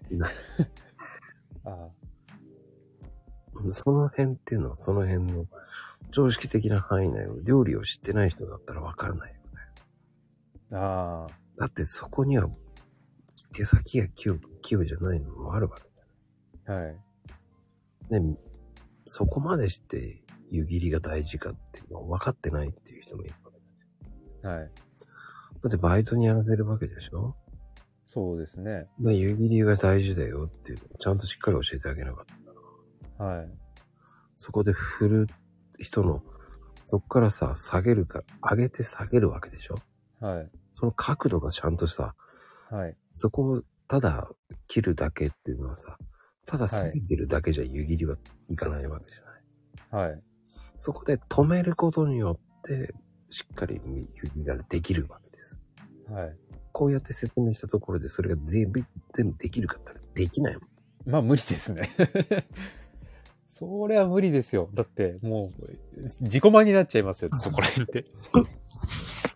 だって面白いよ。ただ、麺をただ入れろっつって、ただ麺入れただけで一回ひか、ま、何、かき混ぜるしない人もいるわけだし。はい、そうですね。普通は混ぜるよねっていうさ。はい。そういう、そこまで言わないと混ぜないから。おー。混ぜないとそんな麺が均等にいかないでしょって言わない限りはやんないんだよ。あー、はいはい。まあでも確かにその話聞かないと僕もわかんないですね。やっぱり。でも、インスタントラーメンでもさ、はそのまま出来上がったそのまま食べるかって言ったら混ぜるでしょっていう。い。うん。混ぜますね。その後もう一回、もう一分ぐらい待つじゃない。ああ、こだわる人は待ちますね。そうそう。そこだよねっていうさ。言われればわかるものの、 言われればわかるものの。まあ、そこ一番重要か。重要ですね。だってインスタントラーメンただ3分って言ってもさ、2分で、はい2分で1回混ぜた方が、はい。麺はもよく混ざってくれるから均等になるでしょって。はい。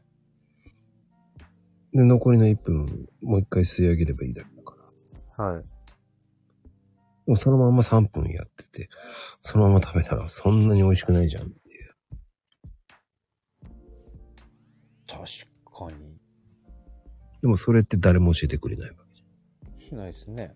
ゃん。でもそれって、原理を分かってるか分かってない人の差でしょ、うん、はい。うん、こういう話をしないと分からないんでしょって料理をしたことない人は永遠に分かんないわけだから。わかんないですね。うんやってても、そのまんま気づかないですね。自分のその、なんかあの、え要は好き嫌いでやってるようなもんだと思ってるから。そう、何も考えない人は、ただお湯入れて3分だけ待ってるだけ。は混ぜることはしない。い。はい。だそこに、そこに疑問も何にも感じないんだよ。ああ。だから自分が注文したのは違うのが出てきても食べれるんだから。はい。不思議なんだよね。それを食べれる人がいるんだよね。食べれる人の方が多いですよね。すごいよね。はい。注文バイトが間違えたのに、どこ、誰なんだろううん。たまにあるんだよね。そういうラーメン屋さんに行った時にさ。え、どこに持ってったのはい。誰なのとかね。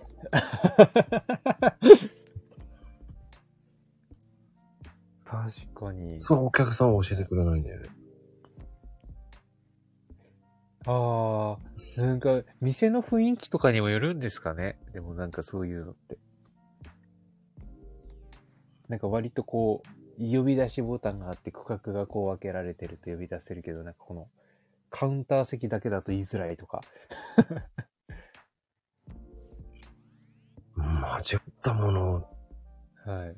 来るっていうのもあるじゃない。でもそれが間違ったものをそのまま食べちゃうんだっていうのもすげえな。はい。僕はすぐ違うって言うけど。あー持ってきたし、あー、置かないでもすがい違うよっていうのが普通だね。置いても違うよっていうのもおかしいと思う。はい。割と僕も言う方だな。 言う方ですね。だからそれを言わない人が多いっていうのも現実なんだよね。だかはい。らそれを受け身の人が多くなってきたよねってこと。まあなんか、でもそれ言われると、そうですね。なんかそれもなんか傾向なんですかね。やっぱり国民的な場所って環境じゃないですけい。どやー、昔は間違えてるぞってすぐ言ってくれる人が多かったのに、もうそれを言えない、言わない人が多すぎるって。はい。言わない方が美徳と感じてるんですかね。わかんないぐらいに言わないよね。特にはラーメンやってた時にすごくそんな感じ。い。はい。なんでって思ったけど。あー、まあそこのか価値基準が変わ変わったのか、人任せなのか、ですかね。でも結局それだと、全部中途半端になっちゃいますよね。なんか仕事にしろ何にしろですけど、うん。はただ、 ただ文句はすごい言うじゃない。違うことに関して。い。そうですね、終わった後に。 に、にちゃんに書き込むぐらいやる。だったらすぐ言えよと思っちゃうしね。はい。まあでもそれはわかりますね。なんか本当に、なんかだってすげえ、まあ変な話ですけど、陰口超多いですもん、うちの会社。 ほんと。なんなのお前らみたいな感じで。 で言わない。本人と本人たちの前で言わないっていう。なんでですかね。んいや、だ結構、結論、うちは保身なんですよ。うーん。保身と、あの、褒めてくれない、言ってくれる人の方がやりやすい。だから自分全部利己的なんですよね。うんで、求めるべきはあれじゃないですか。その、要はお客のためだったりとか、それが完結しないと自分のためには何もバックバックしてこないわけじゃないですか。うんうん。それが頭にない、そもそも。だからうん厳しさも、があると、何もやらない。文句だけ言っちゃう。うんはい。深いね。でそうですか深いわよ。でも、あれですよね、結局その、まあなんか、まあ自分もなんか、まあそれは若いうちはちょっとはやってましたけど、なんか変にそういう陰口とか、そのまあ、っていうものって増えすぎると、最終的には自己否定しちゃうんですよ。うんうん。わかる。はい、他人否定しすぎて、自分も否定するっていう。だからそういう人だとさ、何言ってももう無駄なんだよね。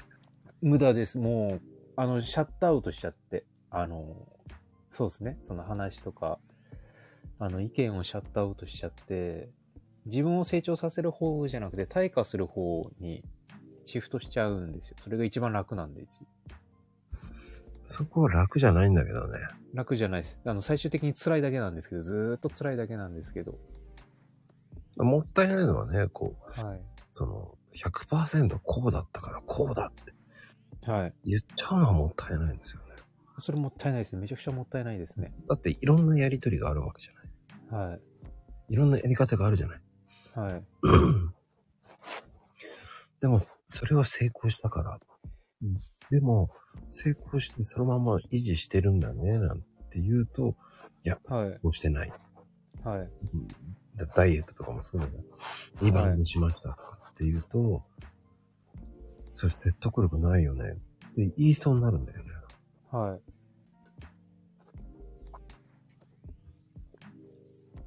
だって言ってみれば、だってあれ、失敗も経験、あ失敗も成功もだって経験の一個ずつじゃないですか、全部が。だからね、でもす、はい。トライアンドエラーだよね。そうですね。なんか失敗し、あの、なんて言うんですかね。あの、失敗したらその失敗を生かして成功につなげましょうってよく言う言うんですけど、その先全然ないじゃないですか。なんか成功したらそれで終わりみたいな。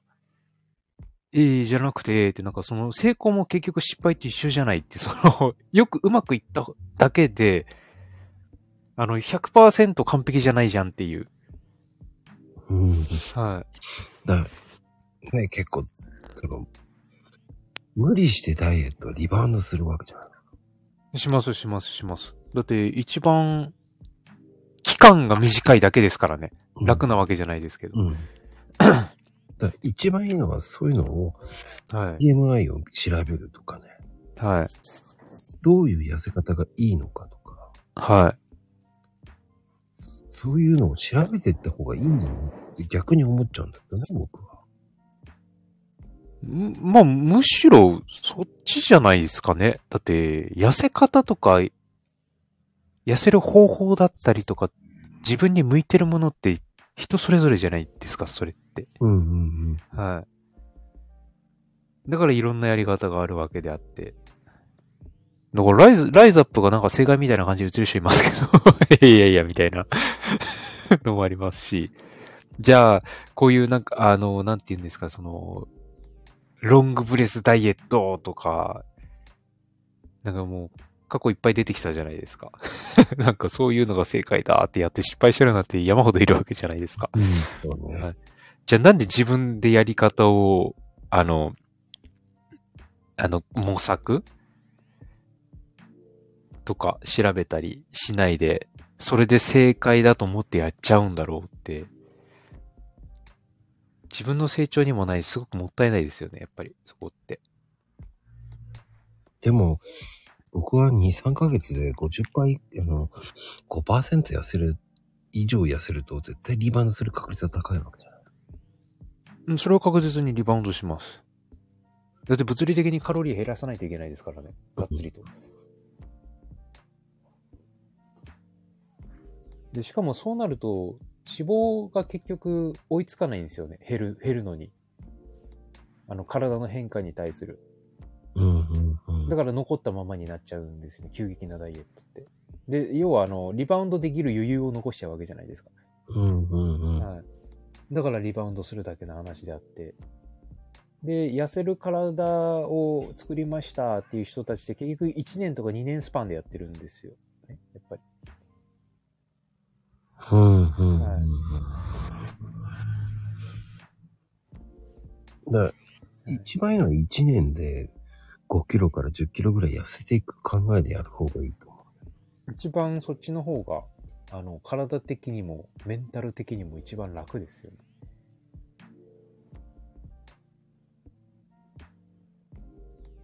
う。そうだよね。はい。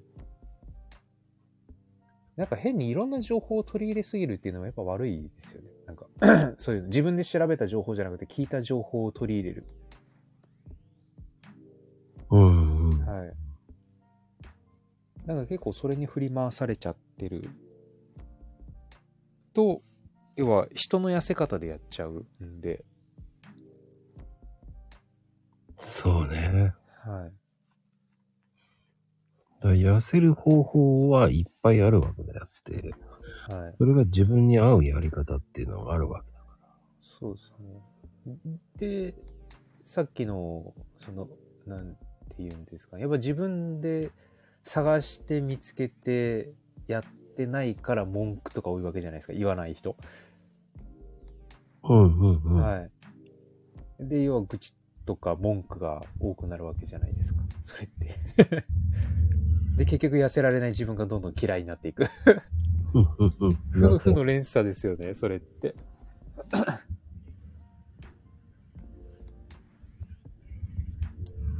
わかるわ。はい、割と、まあ、だからその、なんですかね、あんまりその、情報に振り回されないっていうか、人が言ったこと他人が言ってることにあんまり振り回されないって結構重要だなって思ってて。うんうん、うん。はい。要は最終的にくっつくのって自分がどうなりたいかじゃないですか。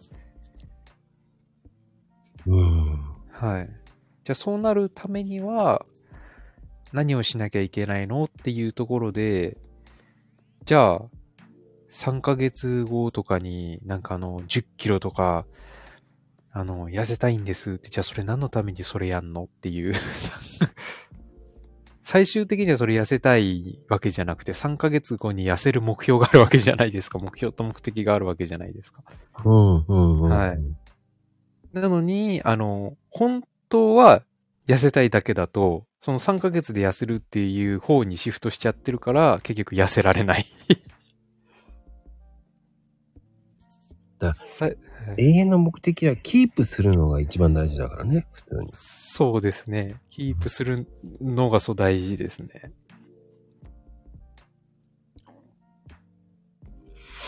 だそっはいちよね。今日は割と深い話をしてると思いますね。深いね。もうコメントが止まりましたもん、皆さん。止まっちゃったね。はい。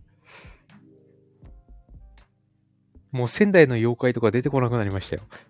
あ、妖怪じゃない や。悪魔出てこなくなりましたよ。 あ、復活した。だってさ、その、人が痩せるっていうんじゃなくてさ、その、人が痩せるメカニズムっていうのも知らないと意味がないと思うし、はい、はい。そうですね。一番前も話したじゃない。食べなきゃ、食べれば痩せ、食べなきゃ痩せるよ。はい。もう食べなかったら無理なわけじゃん。そうですね。だ運動だけで痩せるっていうのは無理だからね。まあ、無理ですね。運動だけで痩せるのはまず無理ですね。両方をしね、こう、はい。やらないと無理なわけ。はい。だ割と、そうですよね。その結局最終目標のためには1から10までの項目を1から12、10までやらなきゃいけないわけじゃないですか。うん、うんた。だそれをすっ飛ばして10やっちゃ、10をやっちゃってる ?10 の部分をやっちゃってる人とかも、あの5の部分をやっちゃってる人とかっていうの結構多いと思うんですよね。その食事、あのカロリーを抑えるだったりとか、運動だけでとか、あの柔軟やればとか、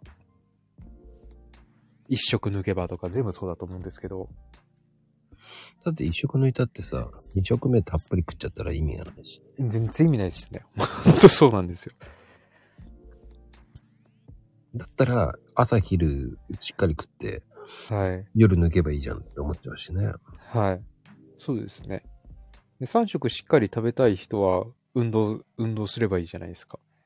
で、その3食分のそのカロリー計算じゃないですけど、その割り振りうん。管理っていう部分をしな俺きゃいはけない糖です。質よりカロリー計算の方がいいと思うよね。あ、そうですよ。カロリー計算の方がいいです。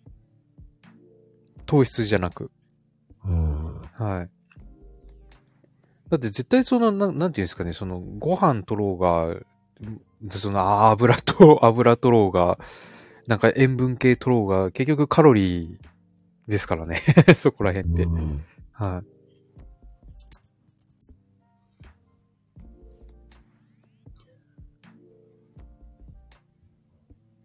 そうそうそうね、へ、へいちゃんね、その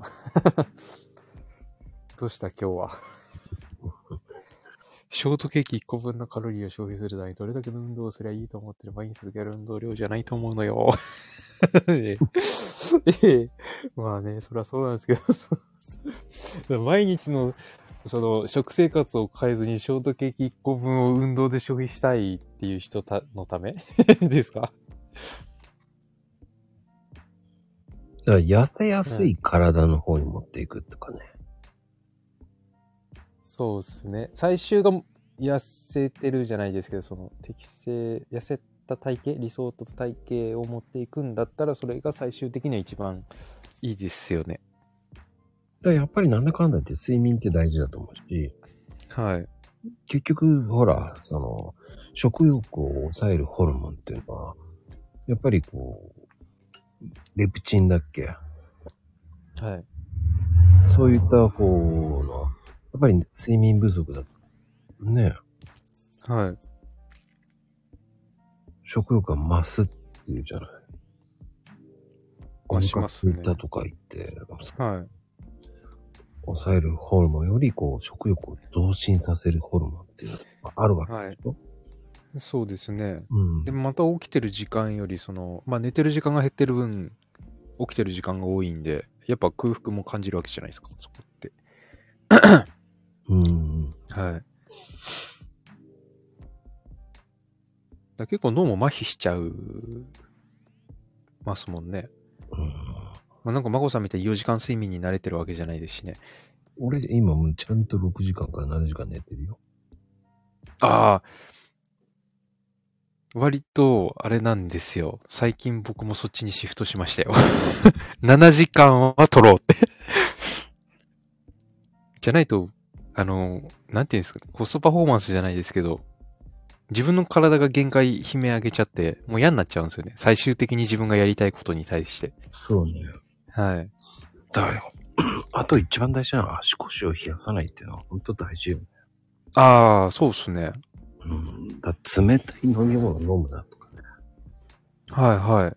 あ朝ですかじゃなくて、一日通して。もうね、冷蔵庫の飲み物ってあんまり飲まないようにしてる。ええどうしてもランニングとか行った後は取っちゃいますけどね。ああはい。今はだんだん寒くなってきてるから。はい。冷たいけどね。はい。うん。でも全然、うん、普通に冷やさないね。ああ、あ、でもそれわかるかもしれないな。僕だって、え、んいや、普通に、あのーまあ、夏場とかもそうなんですけど、あの、外仕事外仕事っていうか、が基本多いんで、あの、歩き回ったりとか。うんうんだからすぐ水分補給するために冷たい飲み物買っちゃうんですけど、そしたら体調悪いんですよ。体調っていうか。なんかお腹は冷えて壊しちゃうし、なんかどんどん冷たいものを欲しちゃって。うんうん。だけど、っていうよりかは、その、ぬるくなったやつをちょびちょび飲んだ方が、全然疲労度たまんないですし、い体が一気に冷めないんで。そうだよな。はい。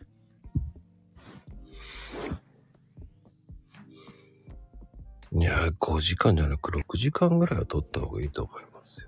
はい。6時間は必要ですね。6時間。そうですね。適正は7時間ですけど、時間換算で言えば。6時間。でもその睡眠に慣れてる人って結局その生活習慣に慣れてるだけであって、新しいことを始めようと思ったらストレスでしかなくなっちゃうんですよね。うん。はい。まあ、だから俺はもう、ツイッターが遅く、あの、ツイッターっていうか、まあ、X が遅くなってもいいと思っちゃってるから、最近。あ、いや、あの、まこさん僕も一緒。 それは一緒っすね。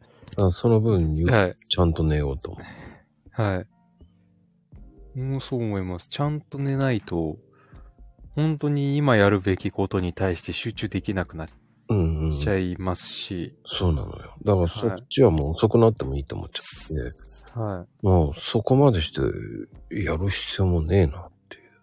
はい。だ一日ツイートはやるけど、そこまでこう、その、しっかり寝ようと思って。ないですね。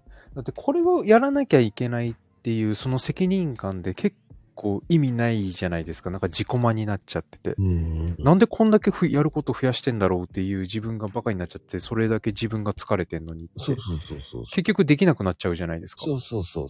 つはい続けることが大事だから、やっぱりしっかり睡眠取るっていうのは大事じゃ。あ、取った方がいいです。そしたらどんだけ頑張ってもまた7時間、6時、6時間、7時間寝れるから、スッキリするじゃないですか。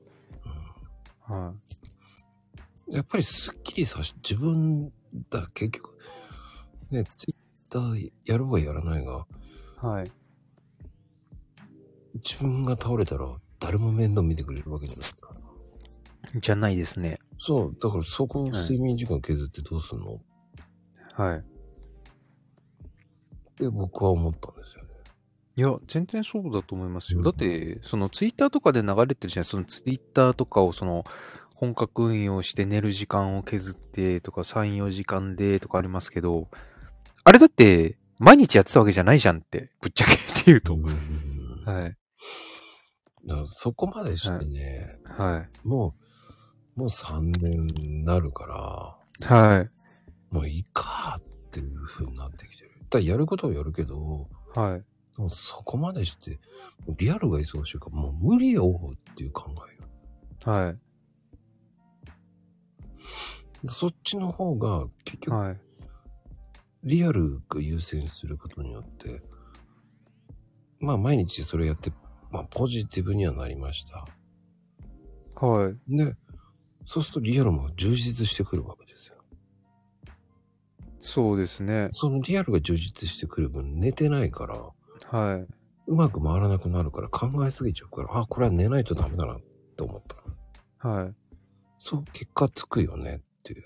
は睡眠ってほんと大事だなってい。いう。大事っすね。なんか、ほんとそうですね。なんか全部がもう中途半端になっちゃって。最終的に中途半端になりそうだから、はい。すべてその、そこを変えていくしかないと思って。はマクロム終わったらスコーンって寝てるもんね、俺ね。い。あ、そうなんですね。ああ。いいと思うんだよね。だから最近はもう7時起きぐらいになりつつあるから。ああ。だから、あれですよ。今日ちょっと気になっちゃってて。なんか朝起きた時に、なんか全然そのマコルームまでってあんまりあれじゃないですか、その、ツイート見る機会がなかったんで最近。うんうん。マコさん、マコさんの。え、だって前って7時前とかに流れてたよなーって思って、なんかし5時ぐらいに流れてなかったっけってなんか。で、今日見たの6時半とかだったんですよ。うんうんでもあれ流れてないぞって。今日僕の回で合ってるのかなってこう疑問に思いつつ7時ぐらいにこう流れてたんで。 あれ時間枠最近変わったのかなちょっとは気になったんですけど。 うん。もうね、リアル忙しい。あリアル忙しいんですね。そうすると、睡眠時間しっかりとんないと、もう持たれんぞと思ったんで。あ運転も散漫になるから絶対危ねえぞっていうね。あ、はい。で、何がいけないかって、その、車でね、何かあったら困るし、はい。それで仕事なくなるのもや意味がないじゃん。意味ないですね。でそしたら本末転倒じゃないですか。はい。だから何かしら何でもそうなんですよね。だかはい。らしっかりやるものをややるには、やっぱりそういうのもちゃんとしっかりしないと無理だな。はい。そうですね。なんか、だから今、今を考えるのも大事ですけど、い今からその、どこ、どこにそのも、あの、自分を置きたいのかっていう最後の部分ってあるじゃないですか。うんうんいい。い今描ける最後の部分をまず考えないと、やっぱそこって中途半端になっちゃってて、今必要なものばっかり考えると多分無限に出てくるんですよ。うんうんうん。はい。でもそれって基本的に全部できないじゃんっていうか、その1日24時間の中でって。そうそうそう。はい。どんだけ時間あってもできないものを睡眠時間を削ってやりなさいって、え、どんな地獄を見せられるのっていう話で、結局それ最終的な目標にたどり着かないわけですし、その最終的な自分の今の最後の部分にたどり着かないと、次の部分に行けないわけじゃないですか。次の自分のうんやりい。たいことだったりとか、いろんな先が見えない状態になるじゃないですか。で、結局疲れちゃうわけじゃないですか。うんうんうん。はい。で、何もやらなくなって、結局また自己否定に走っちゃう。何も。もできない人のままになっちゃうって結構本末転倒ですよね。うんそうそうだかはい。らそうなってるよりかは、はい。僕はその辺を少し改善していかないと、はこれ続かないぞっていうのがあるから少し変えてるわけです。い。はい。でも結構大きな変化ですよね。睡眠時間を増やすって。増やすっていうか適正に持っていくって。そうね。はい。いや、それしかないと思う。はい。でも結局、その睡眠時間を増やして、今までその何でしたか、睡眠時間削って疲れ果ててできなかった部分がどんどんできるようになってくるわけじゃないですかい。やー、そっちの方がね、コストパフォーマンスいいと思超いいですよね。本当に。なんで今まで削ってたんじゃいっていう感じになっちゃうんで。だって、そのコストパフォーマンスが良くなるっていうことは自分の稼働がどんどん増えていくっていうことなんで、結局無駄にしてた時間って多いなってう。うんうんはい。で、結局そのコストパフォーマンスが、あの、なあの余裕があることで増えるこあ、できることが増える、増えるっていうことは自分の作業時間が早くなっていくわけじゃないですか、どんどん。うん。うんうん。はい。だから物理的には、結果自分がやりたいことってどんどんできていく。そうね、無駄な時間なくなるね。はい。しっかり寝た方がはい。効率的にすごく良くなった。だからもっと回るようになった。回りますね。すんごい回る。怖いぐらい回る、今。はい。気持ち、メンタルとかも超楽楽楽すっきりする。もうなんか無駄なことを考えなくて良くなっちゃう。そうってねい、うのもやっぱり効率的にめちゃめちゃ良くなったね。はい。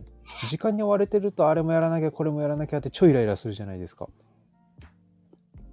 うんうんうん。でも割と睡眠余裕持ってしっかりやれると、あ、今日はこれやろうみたいな感じで、なんかもうやること厳選しちゃって。 で、それをこう繰り返すわけだから時間に余裕もできちゃって、じゃあ他のことやろうみたいな。そうなんだよね。ねだからはいサムネも、こう朗読会のサムネも、はい。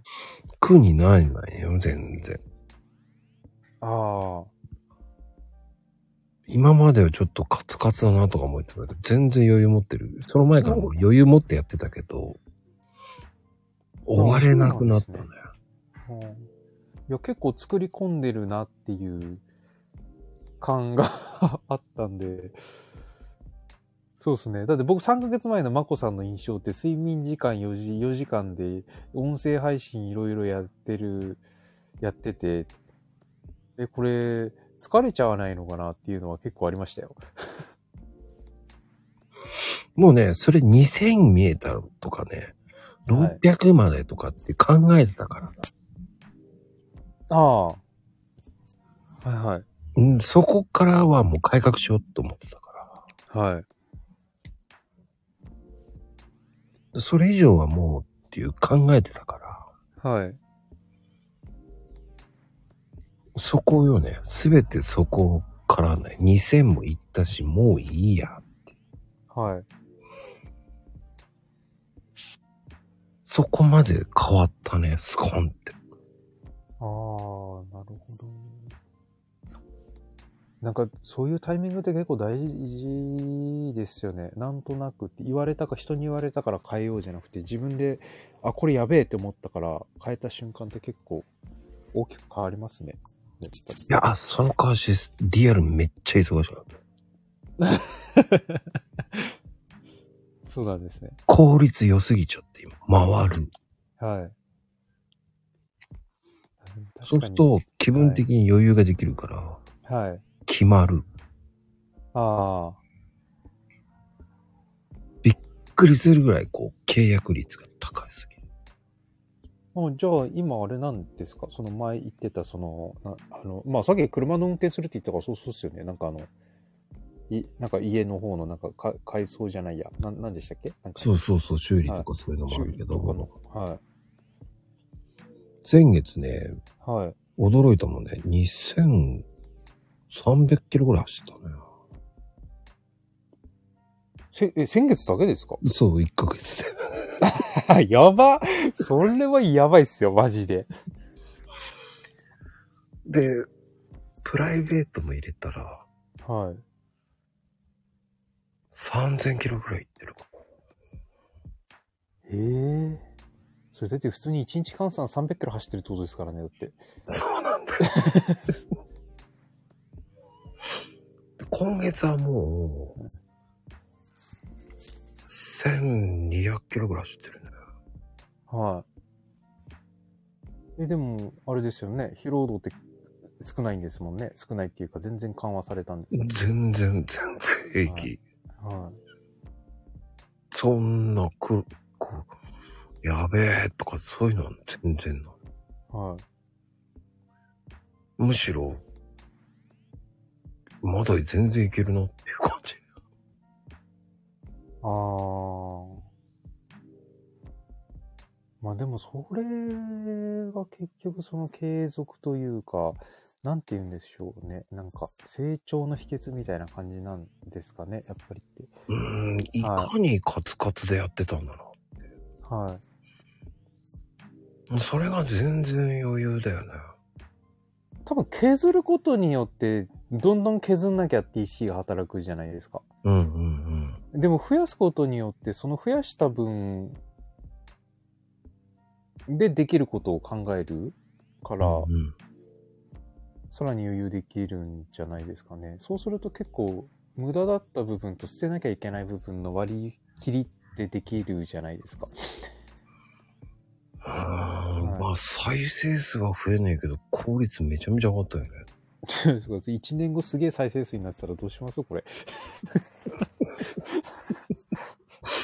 そしたらえ、りょうちゃんご飯ごちそうするよ。わあ、ざいます。いや、みんなに還元するよ、と思って。そこまで効率的に考えると、すっごい睡眠って大事なんだなって今思ってる。いや、もうもうほんほんとそれ、それはそうだと思ってます。僕もなんか睡眠時間を変えただけでこんなんなんだっていう。前は本当に周りに対してのイライラばっかりでしたけど、今もうどうでもいいですもんね、本当に。もうね、それはわかる。はい。で、だから逆にサムネもめっちゃ面白くなる。ああ、ちょっとそれ言われると、あれですね。録音、録音しよ次のも、う。はい。朗読のやつも、確かに俺シンプルって言ってるけど、はい。でも周りから見たら多分、凝ってるね、今回も。って言われるかもしれない。はい。前回のも、その、インディーっぽいのですね。でも凝ってますねって言われても、はい。そんな苦じゃねえんだよな、と思いながら。あ、そうなんですか、うんで、全然見て凝ってるなーっていうのありますよ。だって、もでも、個人的には、う。はい。全然時間もあって、その睡眠も取れてるから、はい。そこまで、って思ってるんだよね。だから10月、9月の、はい。もう2000超えた時点でもう、その改革しちゃったから。ああ。もうやらなきゃやらなきゃって思っちゃうと嫌々感が働く、働くじゃないですか。うーん。はい。でも割ともう、あの余裕があるから決めたことさ、やろうみたいな感じなノリ。ああ、そうそうそうそうそうそう。はいはい。で、結局その余裕があるとやろうと思ったことを苦じゃなくてもうちょっと深掘ってみようみたいな感じなストレスがなくなるんで、なんか、深掘りじゃないですけど、周りから見てすげえ凝ってるなって思う形になっちゃうんですかね。うーん、と思はう、と思う、と思う。はい。ってことは質を上げるってやっぱ余裕がな、余裕っていうか、ちゃんと自分のコストパフォーマンスを保ってないとダメってことですよね。そうすると。多分それに対するエネルギー量が全然違うっていうことですもんね。うーん、より、よりなんか面白くなってるね、今。はい。は逆にね。い。はい。逆に今面白いかな。なんかすごく、まあ、わかるっていう部分があって、僕もなんか、なんか読まなきゃ読まなきゃっつって、あの、読みたい本は買ったけど読まずじまいっていうのがあったんですけど、今全然仕事中、仕事の日でも、全然読みますからね、本とか。手つけますし。ああ、それはね、僕もそう。は一冊はバッグに入れてる中に。 い。いや、僕も入れてますよ。はいそして、なんか学ぼうと思ってるから。ちょっと は、はい。そこの時間に10分でも20分でも寝てたんだけど、はい。それがね、寝なくてよくなって。はい。まあ本当に眠い時はスカって寝るけど、ああ、確かに確かに。 あの、僕も、あれですよ。今日もうね、ちょっと眠くなっちゃったから寝なきゃで、スコって寝ちゃいましたもん、夕方。 やべ、寝に来たんじゃねえよ、と思いながらね。はい。まあ、でもいいですよね。そこら辺って寝ちゃダメだって思うよりかは、あの、寝て考えた方が多分生産性は全然いいじゃないですか。そうそうそう。はいそのコストパフォーマンス考えたら、はい。あららって思ってね。はい。多分全然いいですよね。その寝ることによって、イライラのストレスだったりとか、いろんなことを考えてしまうっていうところも考えなくてよくなっちゃいますし、考えるより捨てちゃうじゃないですか、そんな無駄なものって。ああ、だから、その、今までは、めんどくせえなっつってやってたわけですよ。はい。そこはめんどくせえからいいやって思っちゃうんだよね。やんなくていいんだ、ここは。っていう。はい。っていう風になりつつある。ああ。キャパシティがじゃあ、んもうなんか自然と増えるんですね、そうすると。全然。ああ、増えるね。はい。そして、妙なプライドいらないね、と思った。ああ、確かに。 確かに。あの、それはわかります。マジでいらない。そ、そのプライド考えてる時間って超無駄だしって、そのプライド何のために必要なの今っていうことになっちゃって。まあ、確かに、もうこのライブって、はい。再生数伸びねえなって悩むけど、はい。別に、それを真逆言ってんだからいいんじゃねっていう考えなんだよね。ああ、なるほど。でも、あれですよね。それ言っちゃえば全然その余裕が結果その再生数を伸びる方向にシフトしちゃうとそっちに、あの、まあ、考えとか勢いを呼ぶじゃないですか。それぐらいの余裕できちゃうんで。うーん、だバコーンっての伸びちゃうんじゃないですか。で、今褒めとかないと僕ご飯をおってもらえない から。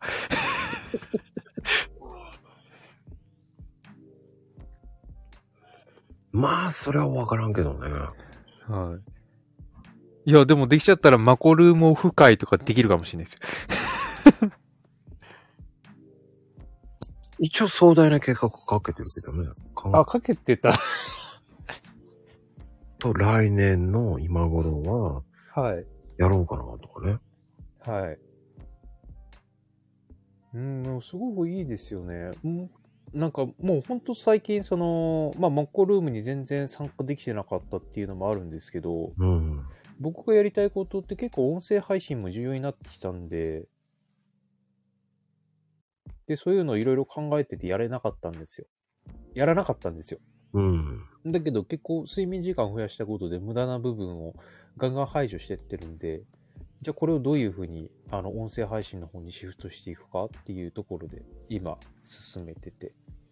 うんまあ、それがスタイフなのか、ボイシーなのか、ラジレディオトークなのか、クラブハウスなのかわかんないですけど。そうね。俺はスタイフの方がやりやすいかなと思ってるね。スタイフはぶっちゃけめちゃくちゃやりやすいです。やりやすさでやるのが一番いいと思うけどね、俺は。ああ。そこで極めてきて、そっから発展させれば俺はどこでもいけると思うんだよね。はい、だからそのやりやすさからやるっていうのも本当に、それやったら他もどこでもできるじゃんっていう感考え方、そうですよね。考え方によってはそれが一番めちゃシンプルですし、 なんか他の、なんかん何の目的っていうものに対してのその、どのアプリがいいかって基本的にはないじゃないですか。うんうん。まあだからまあ確かにそっちから始めた方がっていうのはまああるんですよね。うんで、すれば、こっちの、あの、まこさんのお部屋だったりとか、いろんな人のお部屋にお邪魔できるとかもありますし。うん。今それを活かすのもありだ。で、収益化プログラムっていうのもあるからね。はい。それがどう転がるかっていうのが分かんないから。わかんないですからね。本当に。でもそれが分かんなくたっていいんだよね。はい。結果的に後から違うものも作ればいいわけだ。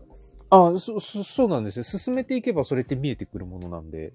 うん。はいうんだ確かにそうなんですよね。から僕はいろんなのが見えてきてるんだね。今すごく寝たことに。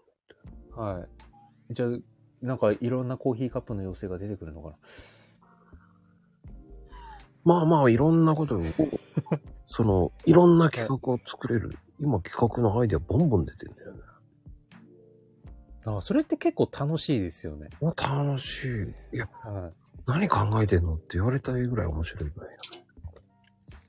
あでもなんか、はい。そこが、こう、うーん、なんだろう、その先を見れるっていうのがね、楽しい。す一番なんかいいあ流れじゃないですか。なんかこういうことやってる人たちってなんか自分のその再生数だとかその売り上げとかいろんなものをこう認知度上げようとしてなんか企画をやらなきゃって考えて行き詰まるじゃないですか。うんうんだけど結局その余裕ができることで自分のやることに集中できます。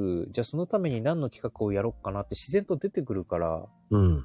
めちゃくちゃストレスは低いですし、考えることも苦に、苦、苦がない程度に多くなってくるじゃないですか、どんどん。ああ、そうね。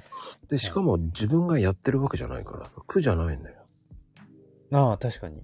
それを、周りが上がれば僕は後から上がってくる、来ると思ってる人だ。だかはい、ああ、はい、はい、はい、はい、はい、らこうやってりょうちゃんと知り合って、りょうちゃんをスタイフに引きずり込まして、はい。はい。そして、じゃあ、朗読やりなよ。って再生数上げさせてるわけじゃん。みんなを上げさせたいわけですよ。はい。じゃあその先に行ったら、そこはみんなが再生数伸びれば、僕のも自然と上がるんじゃないうん。はい。仕上げですあなるほど。はい、はい、はい。でもそこをやらない限り、俺はいつまで経っても自分も再生数伸びないから。はい、でも底上げをしようとしてるだけなんですよ、僕。はい。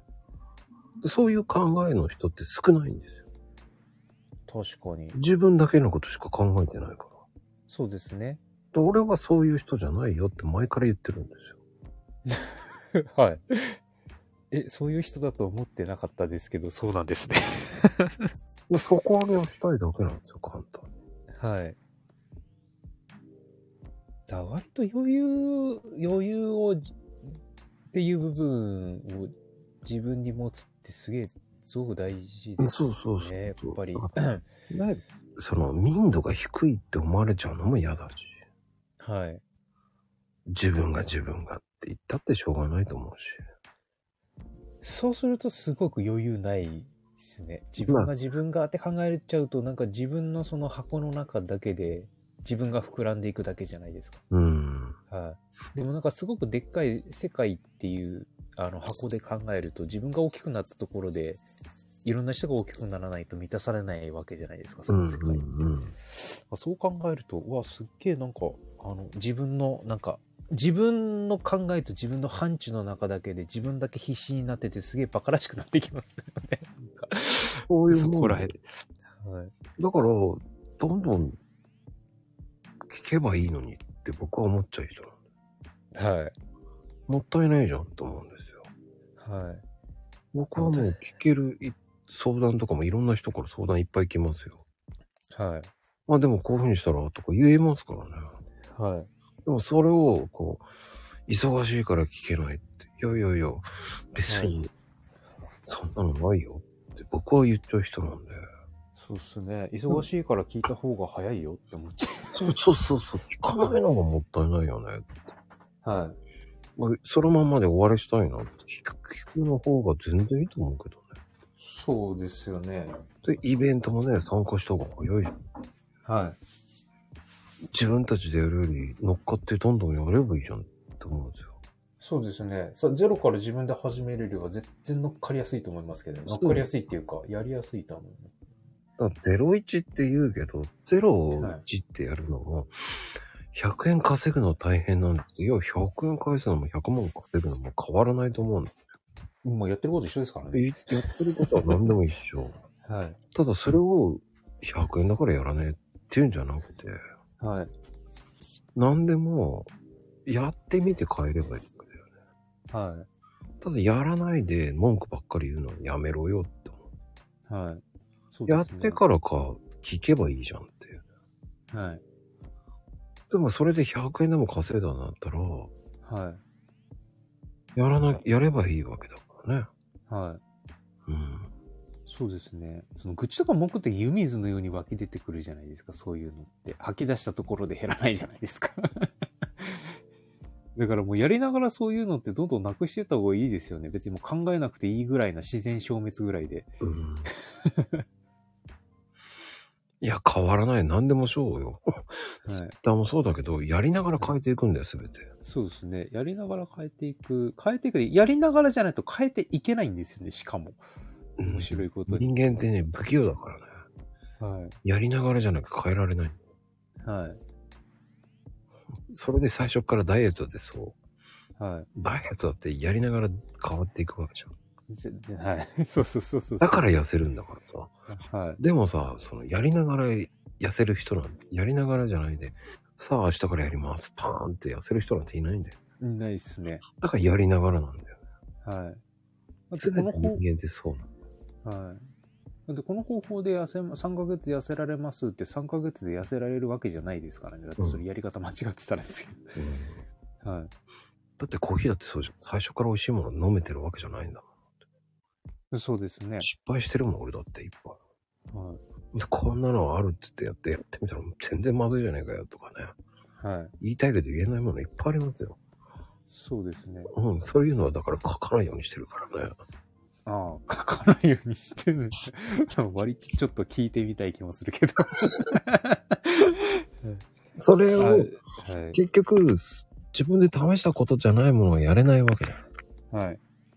そうすると自分の言葉にならないから。なんないですね。何でもそうよね。だから、はい。見て、見たものしかい聞いたもの、やって失敗したものじゃない限りは例えられないんだよ。はだから分かりやすくならないんだよ。い。はい。体験してないから分かりやすくならないんだよ。なんないですね。だから飲んだことないのに、文章を書けんのかよ。はい。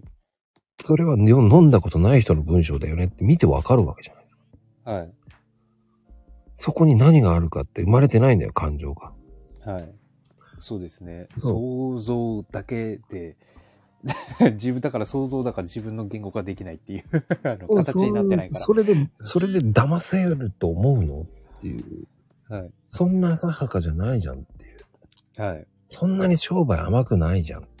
はい。 100円稼ぐのってほんと大変なんですよっていうのが分からなさすぎるっていうのもある。はい。100円稼ぐのが簡単ですよっていう言葉に由来じゃうんですよね。そう。簡単じゃないんだよ、本当はって。はでも、トライアンドエラーじゃない。い。はい。やらないと分からないもんね。はい。でもやって、じゃあ何がダメだったのかなっていうのが分からないままずっと同じことやったら変わんないよね。はい。じゃあそこに何かを足さなきゃダメなんだな。そうですね。何かを頼むっていうものを、何かをスイッチやらなきゃ変わんないんだな。はい。でそそこだよね。はい。そこプラスアルファじゃないですか。だから僕は動画を嫌うっていうのが、はい。動画って使い回しあんまりできないじゃない。だかできないですね。 ら写真って使い回しできるじゃない。何枚も撮っていれば。はい。そこだから写真が好きなんだよね。ああ。割と、でも、そうっすね。僕も動画は嫌いっすかね。なんか、もうプロモーションとかそういうことをやるんだったらがっつりやらなきゃいけないんでしょうけど、あの、それを毎回毎回積み重ねてやっていくと疲労度でしかなくなっちゃうんで、そうなんだよね。ほんとちっちゃいことを積み重ねて積み重ねて、なんか一番重要なことをこう伝えたい時にだけその一個を作り上げて配信すればいいじゃないですか。なんで毎日やらなきゃいけないっていう、う。っていうんのもありますし。義務になっちゃいけないんだよね。いけないっすね。義務は、義務になっちゃいけないですね。だから時間も何時じゃなきゃダメなんだよね。っていうんじゃない。ああ、そこも僕もなんか、もうほんと1年前そんな感じでしたよ。時間も何時じゃなきゃいけないとか。でもほんとそうじゃないですね。うん。はい僕もだから、コラボ2000やってきたけど、はい。うーん何が生まれたのっていうのは何もないなと思ってるし。はい。ただ、それで睡眠取った方がもっと作業効率上がるなっていうのがはい分かったっていうそうかそうそう、そうです、そうです、そうです。全然そうです。そういうところが、はい。やったからこそ経験があるわけであって。はでもその人たちが、じゃあやってみればあったりやらないと思うんだよね。い。はい。っていうか、やれないんだよね。はい。ここまで毎日やろうと思う。はい。それがすごいとかじゃない。やれないからすごいと思うだけな。はい。でも、それをいいんだよ。10分でもやってみたら。はい。こんなん2時間なんて狂ってるだけだからさ。そうですね。そうそうそはう。ね、もうちょっとで2年になるんだから、見えてきちゃってね。2年だよ、だって。い。はい。 2年を2時間以上やってね、バカだよね。傍から見たらそうですけど、んもうなんか慣れちゃって普通になそうそうそうそうそう。はいでも、まあまあ、でもそれが普通に継続ですからね。継続の方法ってないじゃないじゃじゃないです か。うんうんうん。はい。だから、あえて逆に言ってるわけだからね。そうですね。 この人狂ってるわ、と思われた方が楽だもんね。でも、確かにそっちの方が配信の回再生回数が上がるかもしれないですね、思われた。 やべえ人いるぞっつって。やべえ妖精いるぞっつって。うん。突き詰めたらそこまで行っちゃったっていう。はい。でも本人は至って普通じゃないですか。そのギャップって結構でかいですよね。だって、未だに俺が男だっていうの知らない人もいるわけだから。そうですね。僕だって最初、マコさんって女の人だと思って、ツイッターのリップとかだってハートマーク出してましたからね。うん、そうね。だかはい。ら、そういうのもさ、未だに聞いてない、聞いた人で、え、女だ、男だった、男だったんですね。ってそうだよ、おっさんだよ、つって。ね、はい。もう2年以上リプしてる人に、この間言われたけどね、い やそうなんですか。今までなんで配信聞いてねえのか、この人って思いながら思ったけど、でも、はい。たまたま聞いたんじゃない。はい。でも、そういう人もいるわけだからね。うん、そうですね。なんか、まあまあ、なんかそこら辺聞く上で興味関心はちょっと上がったのかもしれないですけど、まあそこで見えてくる部分も結構あって。なんか興味がないんだなって。俺ずっと、ずっとやってるんですけど、と思いながら。はい。ね、オファーしたところでね、え、そんなにやってたんですかとか言って、あ、やってるよ、つって。はい。 打ち合わせとかないんですかって。ないよ、しないよ、そんなの。はい。今までずっとそうやってきたもん。はええってなるわけじゃい。なりますね。ん。じゃあ、だったらいいですよ、やんやんなくてもっていう人だからね、俺は。はい。でもだから義務感じゃないですからね、そこだっそうそう そう、義務感じゃないから、そこまでして無理して出なくていいですよって思っちゃうから。て。はい。 なんで私なんですけど、いや話したいからオファー出してんだろう。思っちゃうからね。こっちはい。何も話したくない人、オファーしてないですよって言いたくなるからね。なんかのインフルエンサーだと思われたんですかね。 それって。わかんないですけど。い僕や、要はその、あの、立候的、自分のその、あの、なんて言うんですか、その人の中での、その、その売り上げたとかなんかいろんなものにつながるって思った姿勢で臨んだんですかね。 なんか、うん正直人柄じゃないと思うよね、みんなと同じ。いや、全部そうだと思いますよ。そっちで来てくれないと、自分に対してストレスじゃないですか。そう思うそれよね。だかはら、い。あの、1回目より2回目の方が面白い。3回目が面白い。 はい。話してるからじゃあ深掘りするから。はい。その方が面白いわけじゃない。絶対面白いと、まともな話が自分でできそうだと思いますよ。それが。うんそっちの方が。はい。まあ今なんかりょうちゃんの方がもっと今まともな、もっとすごい、最初は何を話すんだろうと思ったら、こんな深い話して、まあ2時間半だもんね。そうですね。最初何話してたっけぐらいな感じですけどね。 でも割と仕事の話だったですよ。2時間 半。そう。だからそれはそれで面白いんだよね。だかはい。らコメントがあんまり動かないってことはもう聞いてる方が多いんだなとかね。はい。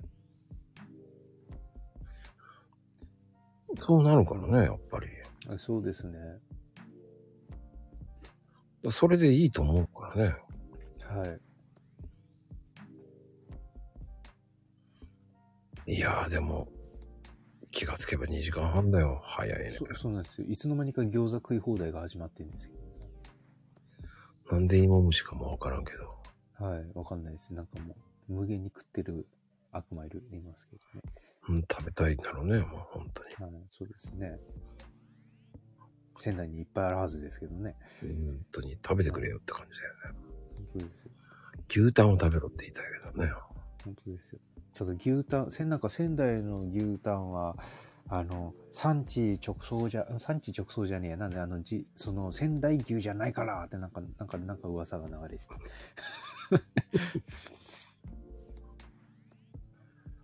確かに。ですね。うんなんで餃子なんだっていうのもあるけどね。ここわかんないです。なんか、ほほもういや、ここ、ここでしかやれないコミュニケーションらしいです。こ こでしか急に動くとね、餃子で動くというそうなんですよね。TikTok 配信は大変そうっていう流れから、なんで餃子の、ね。わからない。はい、そこでパクって食べる悪魔は何なんだっていうのもね。わかんないです。なんか毒物だから食べてるのかねわかんないですけど。まあ、はい。はい。まあね。 まあでも本当に、その、朗読会もね、楽しみに、今回参加すると思ってるから。そうですね。だでも割と、あの、なんていうんですかね、せ3ヶ月ぐらい、あの、前が結構、あの、まあ、さっき言った必死工事じゃなくて、やらなきゃやらなきゃでいろいろやってたんですけど、もうなんかいろんな実態が分かっちゃったら、もう余裕持ってやろうで、睡眠時間増やしちゃったら結構余裕も出てきたんで、 難しく考えずできることやっちゃおうっていうので、全然できる余裕はあると思います。うん。いや、はいてなことで、次に楽しみにしてます。次何で行こうかな朗読会。なんかいろいろやっちゃいたいぐらいな感じですけどね。うん。楽しみにしてますよ。はい。いやー、てなことで、えー終わろうと思いますわよ。はい。うんなぜ餃子ファンでずーっと食ってんですよね。ほんと人の話を聞かずに、もうその、聞けって。明日のリップ全部餃子にしてやるぞと思いますけど。はいああ、もう全然もうあれなんですね。お腹空いたんですね、みんな。もてなうさあララーメンの話してたら餃子出てきますよね。まあ、てなことで、えーはい皆様おやすみカプチーノおやすみカプチーノ。ありがとうございました。はい、りょうちゃんでした。ありがとうございます。はい、おやすみなさい。